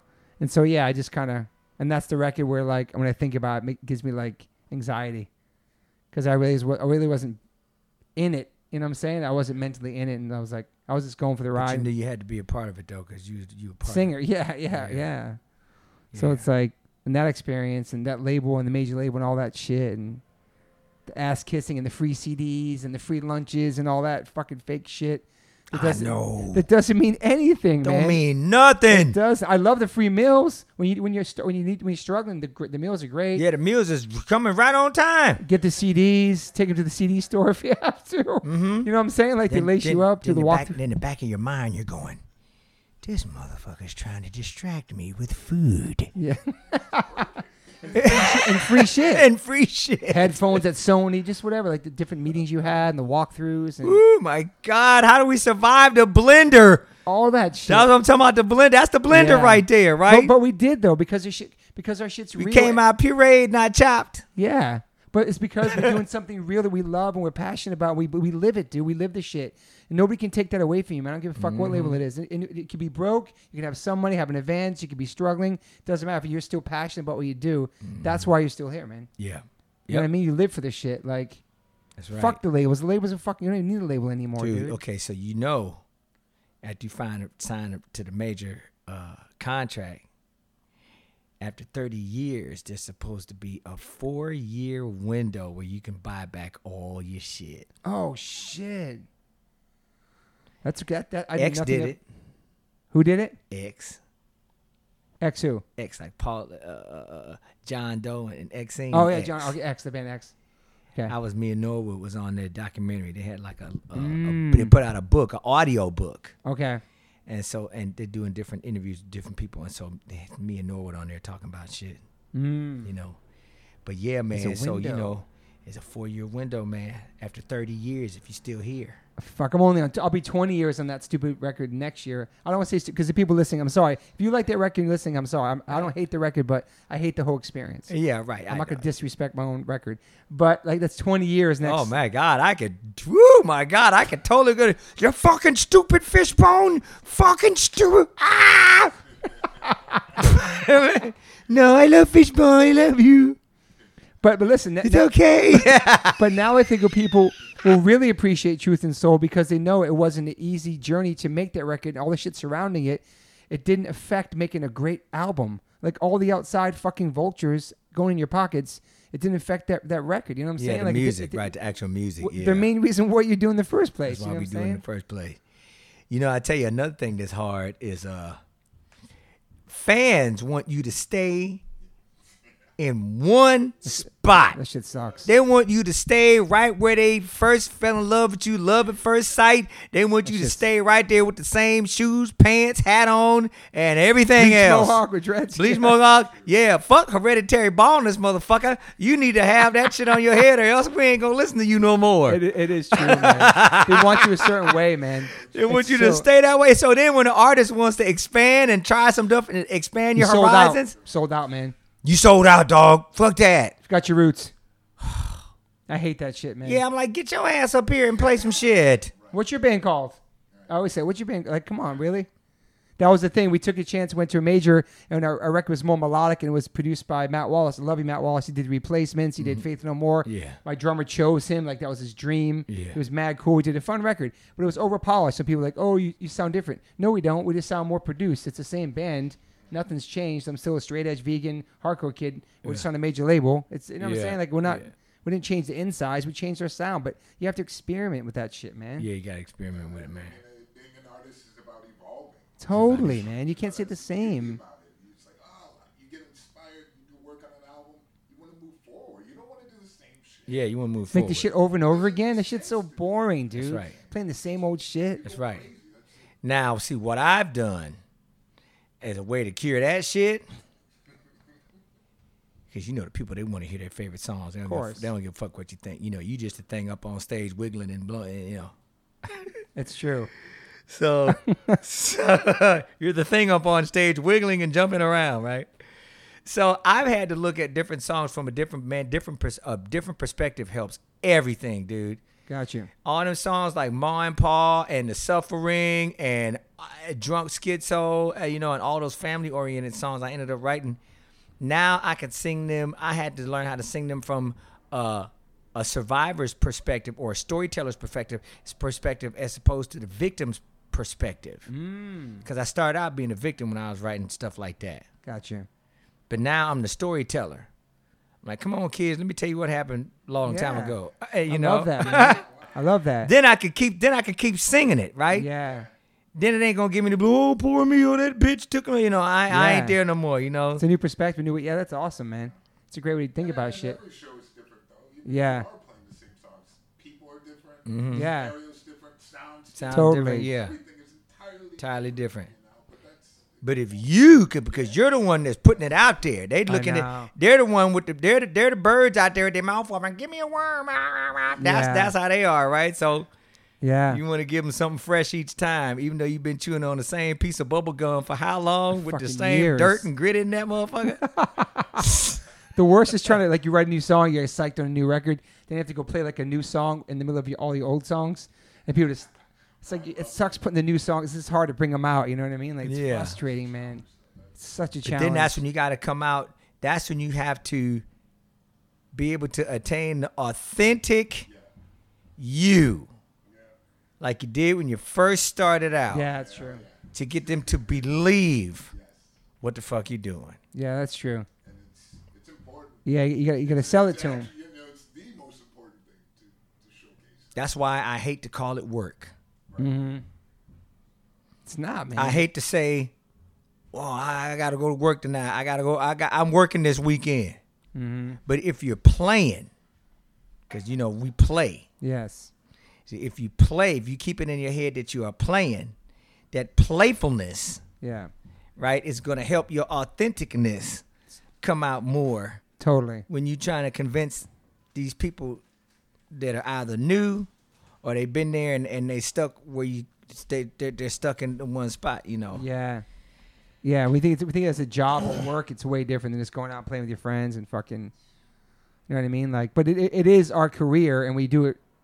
You know, Yeah. we're lucky to still do it, and I know I hate saying the job too, man. I hate that shit too. I know, cause then it's like, oh shit, that means I have to. You know, but people like it best when they when you get to play. Yeah. When they get to play, you get to play with them. Mm-hmm. But people are like, what do you do for a living? What do you, what do, you do? Like, what, what, I play music. You don't say I work. I go to work and play music. You say, I play music. I just play shows and It's hard to describe. Like That's the right. shit Don't you do. grow up. It's a trap. It is. Um, do you have any daily rituals? Huh? Daily, any daily rituals? Uh, You look you look great by the way. You look like you're in great shape. Look healthy. Oh, God no, I was gonna say about for being a front man, your teeth are like perfect. For getting the microphone smashed in your face your whole Well, life. actually, this part right here on T, that was filed down from the top of a saxophone mouthpiece. wow. When the little wooden piece, the plastic piece comes off where you put your Yeah. stick, and so under that plastic piece was the little little steel bumps that hold on hold Mm-hmm. on the piece to the, the, the rubber of this fucking wooden piece, right? uh-huh. That came off one night when I was soloing on Ugly. Oh shit. And I felt this dusty shit in my in my teeth in my It's the mouth. worst. I was like, "What the hell is that?" I looked in the mirror. My shit was filed down. damn for all like, those years. "What?" It's crazy, man. Yeah, so nothing happened with me banging the mic in my mouth or nothing like Yeah. that. It only happened from that. Wow. Yeah. Because we get hit the mic so many times, like my t- my shit all chipped. And Kevin Seconds has a song called Punk Rock Teeth. If I get smashed in his teeth, because his teeth are all chipped. Because microphone, like we basically handing the mic out and fucking getting. Who smashed got in a the- song called Punk? Seven seconds. Oh, seven Seven- seconds got a yeah. Oh, song called Punk Rock Teeth. Awesome, dude. it's so good. It's a great time because you get teeth all chipped out from the Uh, microphone. and yeah, shit, like- crazy, right? Woo, my God. but yeah, you look really young, man. You look great, man. Thanks, man. I'm I'm thankful. I'm thankful that the music has kept me young. Yeah, it really it does. It- four knee operations, four knee operations on the Wow. left, arthroscopic surgery, had a little piece of bacon put in there so I could bend my shit and and then two on my right knee. wow. Yeah. All from music and jumping around and Oh, shit. Yeah, all that, man. Not Uh, from sports. We all get hurt from just like punk rock. Yeah, yeah, that's the that's the sport to punk rock. It is, man. It is. Stage diving lawsuit. Hmm. 1.4 million. That's what the judge had put us at at first. You know, we ended up, we ended up winning because the judge was like, yeah, the judge was like, we need the arts to survive in our community. What- what- what- old white judge looked like looked like uh uh uh uh uh uh, uh what's it the goddamn president's name in the big chair sitting up there? Oh, fucking um, What's his name? Jo- not George Washington. Um, Abe Lincoln. Abe Abe Lincoln. Lincoln. He looked like good old Abe. we need the arts. So you- lose, bitch. so you stage dived on somebody and they got hurt or something, or what happened? Ah, that's what they say, man. This lady who stand up in the front of the stage, little mousy, mousy white lady, she's up in the front. I'm thinking to myself, what is she doing right up in the front? Can't she see that crazy mosh pit behind her? I think she got up in there on purpose, man. You know, Mm. and then and then uh, after the show, waiting for the encore, the security guard came up to me and said, "Hey, man, this, you know somebody got really fucked up out there." I couldn't really pay attention because I was course. catching my breath and Yeah. somebody was talking to me or some shit, you know. And then later on, she came back with a with a lawsuit, Fuck. four lawyer team. Fishbone didn't have no money. We had a lawyer, had to get, and we lost because we didn't have no money. My mother came in, borrowed some goddamn money, and, and, and paid for the man. lawyer to, to to pull us all the way through to get another lawyer to pull us through it. That's fucking brutal, man. Yeah, What year was that? Early '90s or something? seemed like it was in the two thousands. Oh, okay. And, and how bad did she get hurt? Did she get really hurt? Do you remember? Well, Like she a- said it fractured her collarbone and Oh. ripped her ear. fuck, man. You know, The clubs, I mean, they, you would think they have insurance. Yeah. yeah. Shout out to your mom, and that's fucking amazing. Your mom stepped up like that. Mom's man. Desiree Moore. She stepped in and saved them, saved the day, man. Wow, man. You know that God bless, man. But I, uh, uh, you know, all I can imagine, man, was just that that lady talking about, I need some money. Let me go in here and just stand right in the front, you know, and then go home. Oh, I didn't get banged up good enough. Let me get this sock with some pool balls in it. and Whap whap. Mm. You that's know, fucking crazy if that really if people really do shit like people, that. man, phew, dude. And how and then she doesn't realize how it affected you and got down to your mom helping out. They, they think like you're on the stage, they have all this money. They'll just I'll just do this. and That's That's what people think, dude. No, man. False reality. of a people lot of fall, bands. people go for the false reality, man. And after that, I was kind of spooked to stage dive for a while. I was that shit that spooked me out, man. Mm. And we have a friend that got arrested. Oh yeah, yeah. Re- Shout out to my man Randy from uh, Lamb of God. That's a great documentary to watch too, man. Which one? Randy from A guy from the band, the singer Lamb of God, Lamb of God, right? right? And he got arrested in Czech Republic. Oh, right. For you know, Pushing somebody off the I stage. don't even think he pushed him. Really. wasn't. Yeah, it was just, but it was he was in jail for at least half a year. God damn! Long He's a great human too, and the documentary is incredible. I should get the name of the documentary. Can you pull up the documentary? Ah, Yeah, so I you can gotta plug it. touch people like I'm terrified. I, I was scared after that too. I was scared after that too. Wow, Because dude, kids come on stage and they, you know, bang into you and shit. that's fucked up, man. I know. The doc is like a normal doc about the band, then that happens during the doc, and then they cover all that. Him getting locked up when he gets there, and he's such a great fucking dude, man. And he was so strong through the whole thing, and like there was all different footage, and Through the time he was in there, yeah, bro. That's so. After that, I was like, damn, because kids come on stage and they grab the mic, put the hand around your neck, they jump on top of you, fucking. on stage, falling over. all that stuff. Mm-hmm. It's like, oh, don't get hurt. Then you got one person just fucking up for the whole culture, Yeah, it's crazy, man. you know. Um, and so now this virus can't get together no more. No more mosh pits. No more people g- on the dance floor. Like what do you know? I'm, I'm looking No. at footage of different people, concerts, people you know partying together like we know how we do it. And now King Corona has come in with the big washcloth and wiped out. We gotta clean this bitch, clean it up. Yeah. It's crazy. We're six feet apart at a fucking punk show. It's not gonna happen. That ain't man. gonna happen. It's not gonna happen. So what, what do you predict for the future of music? Like when's it gonna happen again? It's hard to, right? it's hard to say. I hope it'll happen again. I mean, eventually, eventually, you know, the bug will dissipate, and uh, you know, people can go, people can get back to being what they remember to be as regular or close to it. Yeah. Yeah. You know, but you can't see this shit, right? You can't see it, No, man. so you just gotta believe it's there. Like God, you can't believe you, you don't see God, but you believe it's there because you see the wind blowing through the trees, you see the water running. That's God right there. Mm-hmm. So this virus, yeah, this is some God shit. Yeah. Can't you can't see it, but you know it's there. Yeah. It's interesting how like the earth is like thriving now in different parts of the world and people when it first started, you know, the pollution went down and the rivers got clear and animals came Animals out come out. where they feel safe again. Yeah, all right. that shit's beautiful, man. It's like Mother Nature, all that. Like, there was a, there was a meme that said like, "Get back in your room. You guys are in- you guys are being bad. You humans. I'm gonna. Check. I know. I, I'm gonna- it's time to check the humans because we Yeah. fucking raped and we pillaged are this fucking, fucking planet. up. We are fucking up, Like for years, it's destroying this place, man. dude. I was saying on, on this one post because sometimes I go on and do a post, and I said, racism is so fucking stupid. It is, man. It's just dumb. Yeah, It's vain. It's the disease of vanity.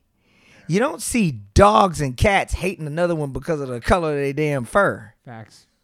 It's so true, man. You don't see another fish hating another one because his scales ain't the same size as mine. I know. Or the birds, It's so his dumb. feathers are a little shorter. though. I don't like him because of his feathers. No, you ain't gonna do none of that shit. They just out there surviving. True. I agree. It's so dumb. But us, we're tripping off of that shit. Still, Still, 2020, 2020. I know, dude. I'm just like, and you know, I'm disconnected, man. I'm, I'm so glad I consider myself uh, the uh uh. What, what they call that movie? The brother from another planet. Oh, So I'm a brother from another planet, right? Because I ain't here the majority of the time anyway. Thank God. You're pretty much off the grid. I'm huh? off the grid. Thank God, man. love You know. that. I respect But when that. I see stupid shit like racism and hear it, I'm like, who the fuck thought that up? There's Mm-hmm. gravity here. yeah. It's so We true, can't. We're man. not going anywhere. I know, man. God has made gravity to where we don't go anywhere. And if you don't believe in God, well, it has made gravity to where y- you can only jump so high and then you're going to end up right back down here. Yeah. So that, that should tell you something right there. Mm-hmm. It's a good point, man. Actually, Gravity, dude. it's it's crazy seeing. It just seems like now more than ever, you see shit every day, racist shit every day. Every day's videos. There's violence. It's it's crazy, man. yeah, dude. So I'm, you know, I'm just like, people have mentioned racist and you're like, "Boo, whoop, what? Mm-hmm. You know, I'm like, oh yeah, fuck racism. Okay, you know, I come up with that shit, carry the flag around, wave the flag. You've at been doing fuck- that for a at the long time. shows. Yeah, I Decades, got, man. Got got fishbone ties that say fuck racism on Yeah. it. Got little tiny flags that say fuck racism on there. You know, fuck res. That's my motto. Fuck racism. Been saying that. Mm, been saying that. Gonna keep on saying it, but I still, it's uh, just unbelievable how short-minded Mm. and sighted people are Yeah. when they when they g- engage in racism. Yeah. You know. Yeah, we can see what happens with everything, all the, all the marches and everything. I hope. I just want everything. I, I hope something positive to come from this lockdown. You know what I mean? hmm All the Social all the justice, riots, the police brutality, all that stuff. I want- marches, It's got to be changed. and man. that shit is set up too. The CIA, I'm pretty sure they set that up because they got a big old pallet full of bricks out there when motherfuckers run. Here, take some of these bricks and throw it through the walls so the builder can cash in on the insurance. I did see the bricks. I did see the I did truck, see the- a pickup truck filled with bricks. Pickup truck full of bricks, man. That shit's crazy too. All the planting, all that shit, man. Planting all that shit, All that I was like, yo, Yeah. burn the it's- building down. That's a song I'm working on with the brand new step. Brand new step is another project that I'm doing. Okay. It's a band. We got we're two albums deep. Okay. We got seven, several videos, probably even more on YouTube. This is something new right now. Yeah, but Okay. it's, it's got the disco ball more, the disco ball on it. So it's got some Okay. electronic elements in there, and, and we got videos and stuff, and the Okay. website and everything. So That's it's awesome. good, man. It's matter of fact, I'm doing okay. So I got a show called Patreon, Let's get it. Tell it, man. the Angelo Show on Patreon. So you go to Patreon, P A T R P A T R E O N. Yep. front slash Angelo Moore. You go in there, you be a subscriber, pay five dollars a month, It's great. and uh, support, man. That's how you support bands, yeah, man. That's how you- especially you really got to do it now, man. Because as artists, dude, this is like some some of the only shit that we got. Hundred percent, man. And merchandise, online merch, merch, support the yeah. bands. And is there a Fishbone website for that? There's a Fishbone website too, fishbone.com, Yeah, and we're selling Fishbone fuck racism ties you got shirts up there too. and their shirts up there I'm getting one too. of those. I think I'm I used sure to have one back in the Yeah. day. Yeah, Shit was classic fuck back racism, then. Yeah, Who came up with that Fishbone logo? David Kahn. Okay. David Kahn is- was our producer who signed us to Columbia. Wow, he came up with the logo. Holy We came shit. up with it with a little using a little computer. Um, Dang, yeah, that's awesome. If you had if you had to pick the top five, would you have a top five? Artist, musician, anything, inspirations? damn. Why did I just think? Why did I just think of Anderson Pack? Just name just jumped. He's into my great, man. brain. You Like him? Anderson Pack is bad. as- Yo, he's fucking amazing, man. Young, plays drums, sings, hip, Yeah. raps, e-, hips, everything, dude. yeah, he does all that. Really He's really good. great. Dre found him, I think. yeah, yeah. So I like Anderson Pack. I like Dub Trio. I just did some music with Dub Trio. Okay. you know about Dub Trio? I heard the name before. Yeah. I Oh, don't- dude, okay. Dub Trio, man. These three white boys, they kill it. They kill it Wow. on some dub reggae. Sick. Yeah, dude, just like some heavy, heavy dub. Okay. So I got with Stu Brooks yesterday. That was just okay. Okay. Awesome. day before yesterday, and I, you know, put some lyrics to some of his dub stuff, man. Yeah, Dub Trio, man. You gotta check them out. Did from LA too. Actually, they're from the East Coast, Okay. and we would play with Dub Trio sometimes. Fishbone would. Yeah, So you have you still have your ear to the street, like you know Anderson Park. That's fucking sick. yeah. Anderson Pack is bad. Is it Park or Pack? I don't. I think it's Pack. All right. So you, do you like new hip hop stuff too, like Kendrick Lamar, or you heard of him, or new stuff? He's from Compton. He's incredible, man. Incredible. I'm sure I've heard. I'm sure of you him. have. Yeah, I just can't put a finger on it, but I'm sure I've heard of Kendrick Lamar. Um, you know, I don't have a radio in my car. you don't. I got a CD player, That's fucking sick. so I get to play all my favorite Old school. and pick shit CDs, you know. Yeah. And when I do listen to the news, it's it's rare, Yeah. you know. But I I do, you know. Do you have a certain station you fuck with for the news or no? Nah, not really. Just whatever, yeah. yeah, CNN, Rachel Rachel Maddow, Don Lemon, you know, all those, you know, they all come at one after one after another at night. Yeah, yeah, yeah. You know. What would you Did you have a favorite uh, punk band of all time? Well, yeah, there's the Bad Brains, there's the DIs, there's You said DI? yeah DI. Oh shit, chill out. yeah, That's am- I love DI, man. Dead Incredible. Kennedys. Uh, who is the band that's saying Richard hung himself? Fucking Vandals. no, that was That was DI, that's DI, my bad, my yeah, bad. right, yeah. Oh fucking oh, yeah, and Suburbia movie. yeah. Ooh. Yeah. Richard hung himself. Uh, Richard hung himself. now, see, I did a band with Flea and John Fashante and Nikki Beat Oh wow. called Hate. shit. That's sick. H A T E, Hobbs Anarchy and Truth for Everybody. Fuck, so that's Flea, awesome. Flea called it hate. And so if you look online and you look up, I think they still got it under John Fashante. okay. You look under John Fashante and you look up hate, and you'll see me there. Okay. And we was playing all punk rock covers, When did that happen? What years was that? Back. like mid 80s, Holy shit. mid maybe damn. late 80s or something.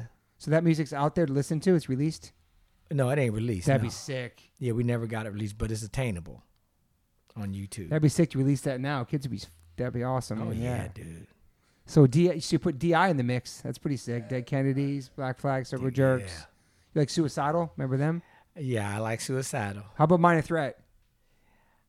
I don't know too much about East DC, East Coast. Yeah. Um, um, did you? I you- like I like Sepultura because I know when I hear y'all, I, I I wouldn't know any of the songs, but I know the sound. yeah, yeah, yeah. Yeah. Sepultura is hard, man. It's a hard band. Did Rocky George ever play with y'all? No, Okay. Yeah, Rocky George. Rocky George played with us. Who else I like? Black Flag. Black Flag was always good. Um, Anti Nowhere League. Ooh. Fela Kuti. It's I know where they was sick. Fela Kuti, Bad Manners, Special Selector Madness, The Trojans. Oh God. What about some hip hop shit?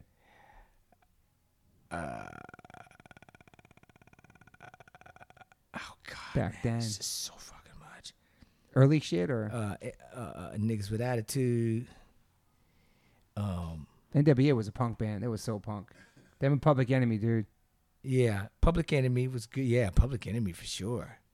Public Enemy, Living Color. Oh, Oh, Living- you're asking about hip hop, right? Yeah. Living Snoop Color was Dogg- great. Snoop Dogg was uh, good. He was a dick when I when I met him, but it's okay. Oh, Got some shit. good music, man. Damn, that Good music. sucks. Sly Stone, he was a dick when I met him. Great music, great influence. Damn, Sly I Stone. know.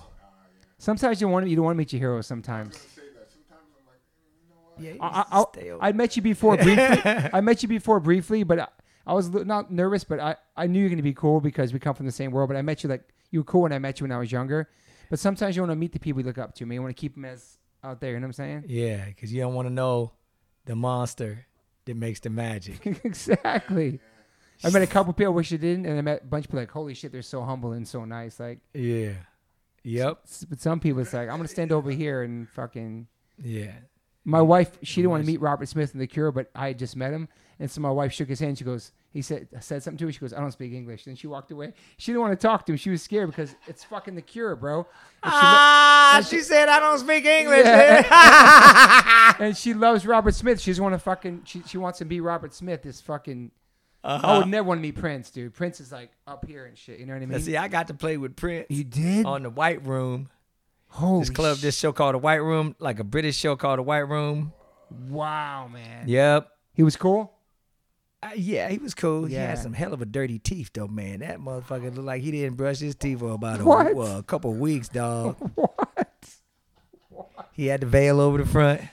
Wow, man. He was the Veil, cool. the Veil era. I remember that era. We played some song.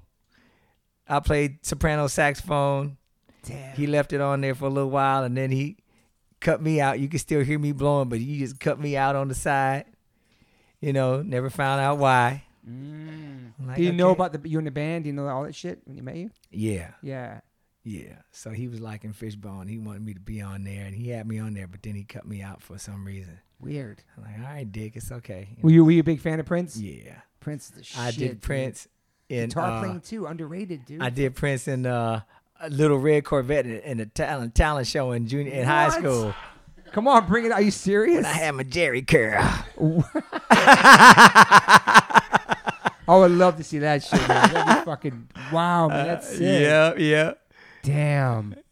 Yeah. Yeah, it's- Prince is fucking yeah, Prince. And then Cat Glover. Cat Glover. I know. Mm. Cat Glover, the girl who sang with Prince. Okay, yeah, yeah, yeah. She got she paid for a lot. She donated a lot of money for my knee operation, man. So oh wow, holy God shit. bless God bless crazy ass cat, you know. Oh shit, wow. That's fucking awesome. Yeah. Small world, man. It fucking really is like all the Yeah, different it music. really is. It's a trip when you you know when you think about it. It's smaller with the internet. Yeah. So you don't really fuck with the internet too much. Who? You don't really mess with the internet you that much. Like go online and stuff, social media or I'm trying, man. I got my show, yeah, the Angelo Show.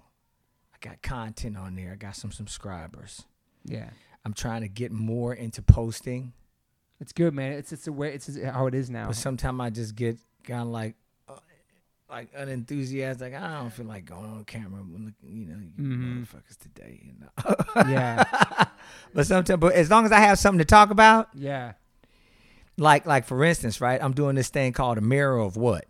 Okay. So if you go to Patreon or you face Facebook, each week I go in the mirror of what, and it's a mirror, and in the mirror I show all these different my different videos and stuff because I got a bunch of videos out there, but I don't people I don't think people know that they that they're, they're that they're there. Exists. Yeah. So I feature the videos and Smart. all the projects that I'm doing, and if it's something that's got like words or something like that, or, or a special feature, Yeah. I have them go to my Patreon channel and check that out. yeah.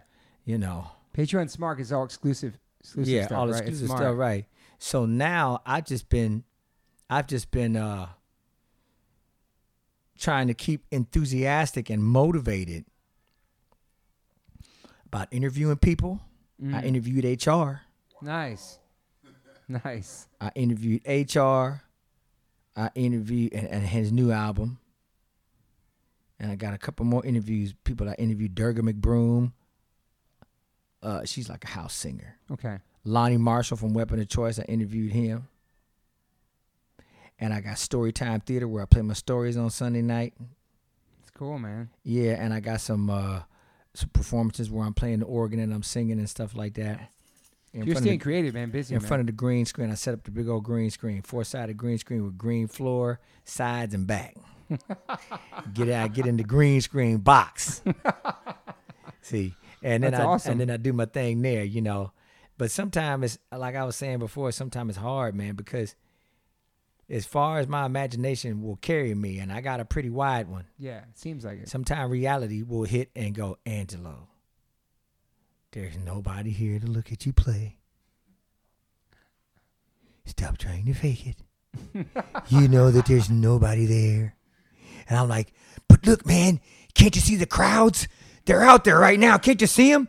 No, motherfucker, all I see is a couch and a camera. Mm-hmm. and I got to talk my ass out of that shit It's fucking to hard, keep man. going. Yeah, you know. It is, man. The news, the all that shit, the online shit, and then we talk about that with the streaming stuff. It's hard, man. I thought about doing it. Then there's also like in Europe, they're having the cars pull up and do the uh, drive-in theater, drive-in Mm. shows where the band plays over here and they're in the cars. That's how we did it, Ventura County. You did that. Fishbone, O- Ozone Motley, Re- during this lockdown. just recently. Fishbone, Ozone Motley, and an- another group. I Oh, can't remember for the shit. name of it, man. I definitely. And How But was Oh, yeah, it? It was fun. It was like the cartoon Cars, the movie. Yeah, yeah, cars. Yeah, All the cars come in. the, the, the stage is in the middle of the parking lot, four sided stage. Damn. Each big TV screen on the side of each stage. So when the band start playing, they pull all the screens up and you can see the band playing on the screen. Okay. And then they got like a Bluetooth Can- oh yeah, that's right. radio station. You tune into a station, you hear the band playing through your car radio. And there could be cars full of people all together. Cars full of people. They get people get out of their cars. They dance next to. They set up the barbecue and stuff like that. They dance around. Was it fun? It was cool. It was Maybe- fun. Yeah. When you finish playing, people beep their horn or rev their engine, and you hear people clapping too. Wow, man, that's some new Yeah. shit. That's like the new life. Now, people too. If people start coming up too close to the front of the stage, then the security comes and try to break. People try to keep you know social distancing. So people came up, try to roll up on the they stage. try to come up on stage with security, kind of keep Wow. everybody apart. And I'm like, oh, okay, it's all right. At Was it least- weird at being- Least was we're it- fucking doing it? yeah, was it weird playing the cars? Kind of was it weird? yeah. yeah. That's how I said that. It was weird playing the cars. It just yeah. sounds And I got to fucked. remember, I'm like, oh, that's right. There are people in the cars. Yeah, it's, There are people standing next to the cars. dude, it's fucking crazy, man. So you did that? That's crazy, right? Yeah. And then, you know, because you know that the main thing is the camera, I kept thinking to myself, the main thing is the camera. Mm-hmm. So I had to perform to the, I To the kept thinking camera. in mind, I have to remember to perform to the camera. Yeah, Yeah. Perform to the camera. I want to try that, man. Yeah, I'm gonna try that. That's that's the part. Yeah. and you just got to get theatric with it, man. You Mhm. know, that's when your acting come acting skills come out. You know, Yeah. so then when you see yourself played back, playing back, like, oh yeah, okay, he's talking to me. He's really talking to me. Look at him. Yeah. You know, wow, man. mm-hmm. That's cool you did that. I, I think I'm gonna try it. I mean, and what else we gonna do? We're gonna end up doing You might do it too. Sepultura's gonna do it in South America. yeah in Brazil. Wow. a stream, Uh, we're A gonna drive-in. driving, Drive-in. driving show. Yeah, that's Wow. the turn of the century, man. All those drive-ins that haven't been knocked down yet, that's gonna be the new thing. That's amazing for them. That's cool. Yeah, it's a good point. The new drive up, pull up, and fucking sit in your car on a date and fucking watch your band. and watch a band. And you know, everybody has excuses of why you shouldn't stream. Oh, it ain't gonna work. The sound's gonna be fucked up. Something fucked up's gonna happen. What if it doesn't sound right? Oh, what if there's a glitch? In it? I'm like, you know what? It's better than not doing nothing at all. 100%, man. That's where we are right now. 100%. We have to do it. I've man. surrendered to that. Yeah. Yeah, I'm thinking about doing it in my garage, like a live stream. Bands, bands are doing that. They put the merch across the bottom. They can donate. They can charge five bucks to get in. And you, you can do all requests. You can answer questions on there and make it really intimate and shit. You know what I mean? Like, Mm-hmm. Yeah. you gotta be creative with it. Make it cool and different, you know? Mhm, Be creative with it. have like a cool backdrop. I was in like having like a wall of flyers, like a CBGB's background, like you're in a small club or something. I don't know. Like you Mm-hmm. make it cool, like When you're streaming, yeah, yeah, and have some uh, have a, uh, an applause track, yeah, have a boo track, applause track, have all that shit going on. or like play Freebird sample or some shit. Yo, or people, or people can get cutouts. You pay twenty bucks, get a cutout of yourself, and the Right, front- that's how they did in on the the, front of the basketball pit. game yesterday. like punk rock kids in the front, cardboard cutouts. That's me in the front. yep, with some bobbleheads going down, down. You could have different tiers. Yo, you pay hundred bucks, you get- I'll print yourself out out front. That's kind of sick. I'm, There I'm you from go. England, so you're from England. You see you at the H2O show in my fucking garage. That's kind of sick, Yeah. man. People be But I stoked saw on the that. I saw the cutout people at the I basketball heard game. about that. Man, once I realized what was there, I could not stop laughing for a while. I'm like, these motherfuckers got cutout cardboard figures of people. It's They have cheering, don't they? they have cheering too. Boo. They had booing too, I think, didn't they, for a minute? I'm like, Like the other team, maybe like the home team or some shit. Track like boo. I just, but I just, I, I- I just don't want this to be the normal, man. I, I just, I don't want it to be the normal either, dude.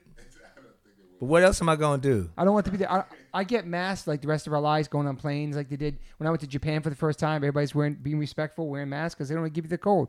That's how humans should fucking Yeah. act towards other humans. That should stay with the flying and stuff. But Yep. but they're not playing a concert and people jumping on me, sweaty and hugging me and giving them my fuck, man. I know, I don't, know if dude. I, I don't know how my life's gonna be if that doesn't happen again, man. It's like my whole life. I know, I know, Perspective, dude. I know. Perspective. I try to block it out and just focus podcast, do be creative, doing other things, and I'll play a show one day. I see that I see my shows being advertised next year in Europe. All my tours got moved. I, oh, I see the dates with my friend's band, but I'm not going to think about it because I have no control what the government's going to do at that point. Right. I have no control over that have shit. no control over And I, I've dude. learned in this lockdown not to stress about things I have no fucking control Yeah. over. It's hard. Not, the first couple months, I felt so beat down by it, Mm-hmm. but I can't. You, got- you got to fucking live. You have to live through this shit. Yeah. There's flu and there's a vaccine. There's Lyme disease that's not curable. Just don't go get bit by a tick. Yeah. There's things that are still here. You got to avoid That's that right. shit. Yeah, you gotta avoid it. You know Exactly. what I'm saying? Like we have to be able to maneuver through this shit. COVID nineteen certified official vaccination identification artificial intelligence, that's scary too. and that's what that's the, the abbreviation for. Like is it gonna be? Is, is it gonna happen where, yo, let me see your passport. Do you have a vaccine stamp? You can't come to Europe right now. We ain't fucking with Americans right now. You're number 25 on the fucking passport Mm-hmm. list. So you're gonna show them you've been vaccinated to come to the. And I get it. That could happen. That's you not know, conspiracy. And you know the vaccine's gonna be dirty. I believe that. I think gonna have nanobots in the vaccine. The new world order's here. Five G. They want everybody fucking connected so they can see what the fuck you doing, peeing, fucking, shitting, eating. They already know that. I they do that already already see. on our fucking Gmail though. They do that already, right? They do already. Yeah. On your phones. They know on the phones and the apps. It's game over. You know how many times I go on my computer, I see like tattoo removal or like Nikes, because like Nikes, anything I love, vegan food, I see it on my computer. Ah, it's pops up. all right there, Yeah, right? they already know I'm looking at it on my how shit. they how do they know I'm thinking that? Like, what they know I'm thinking? They say they looking at you, huh? It can hear you. It can see you. Everything as we're Hey Siri, you know, and it will come on. And say, There's a I camera- got I got Alexa. Right. Yeah, and there's a camera on my phone. There's a camera on my Even the computer. People working in that industry have already admitted, yeah, Yeah. But you know, putting it inside under your skin is uh, enough is enough. Yeah. Cause I know we're being watched constantly, right? But uh, getting a vaccination with a little chip under there, so you can see, you know, because I, saw this documentary. You know, oh yeah, five G New World Order. I'm all the way down. Yeah, I just go to the airport, run my wrist over the over the thing, and walk right in Imagine that. or face print, face print, uh, face re- recognizing. We uh, have what it you already call- on yeah. our phones. I have it on my fucking iPhone. The, the fingerprint. Oh, I mean, I don't know. There's a cam. There's a camera on my fucking computer right now, looking Mm-hmm. at me, right? and the It's- five G, all the five G towers. It's like when the five G is fully turned on, if not already, right? All these towers that you see around the city, all of them, man, that looks like a big fucking tarantula on a goddamn pole. Electronic Star Wars looking type shit. All the radiation, right? The radiation. We already got radiation already, right? But with 5G, but it give you like a 500 foot radius from the tower out and then the, the signal starts dissipating. But you know, 5G, you can download your a three a three hour movie within five minutes or something less like that. You know, all for convenience. And so, but then the radiation can weaken your immune system, especially if you know young ass kids they ain't got to worry about shit because their immune system is, is top. You know, but the older you get, the weaker your shit gets unless you just pumping them vitamins and taking care of yourself. And Yeah. you know, sometimes that ain't easy. I, I think the 5G, the speed, it's because people want shit right now. Right now, they want the Amazon convenience. Prime right now. Like, press the button, it's at my door. That's the thing. People have no patience and they want everything by the click of a button. That's right. And that's fucking, that's how it is. That's crazy. One thing is for sure that it, it exists the ability to have this in a super fast. Mm-hmm. It's just they're holding off on it. They always have. It's it, like, the, it's like they have Yeah. new you iPhone know, 10. I mean, they, they, they keep, yes. it's like the new Exactly. iPhone's already set for the next five, ten years. They already have those They fucking already iPhones. can Do that. They just don't allow. It's not happening here yet. They're Yeah. just letting it slowly slip in. We're like, Slowly "Oh, you creep do in." A little bit more. Like, yeah. Mm. I get what Yeah. you're saying. Just make the money and shit, right? Yeah. Until it gets up like, oh, it's a little bit faster. They've already had that technology. You already had it, man. And I've seen some of these clips on, on uh, uh, I don't know if it's on YouTube, just on the internet, where these guys, these installers, are putting this stuff in, right? And some of these dudes, they just quit. They're like, I can't do this no more. If I, I know, I know what I'm installing.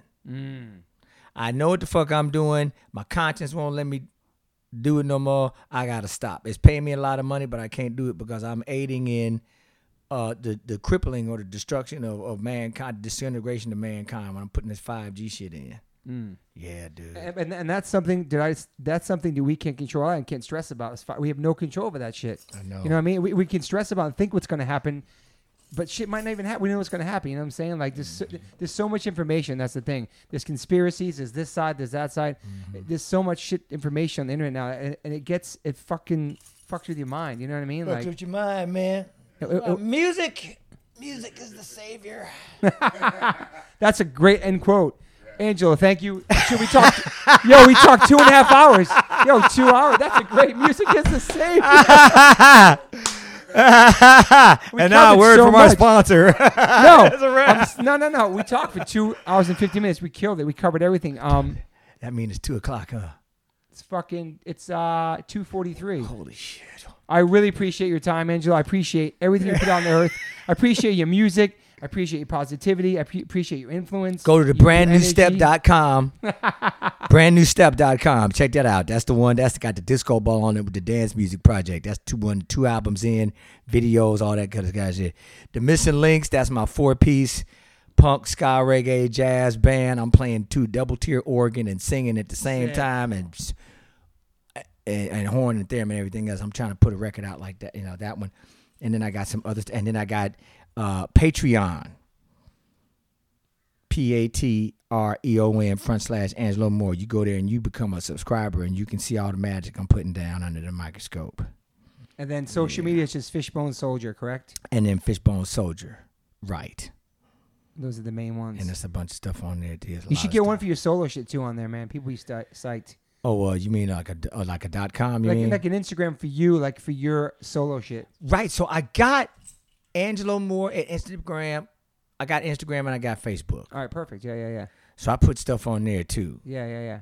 I'll And I tag. I'll just- tag all that shit. That's dude. right. And so this week on the Mirror of What is my feature that I'm doing on a co- on a song I got called Karma Cashback.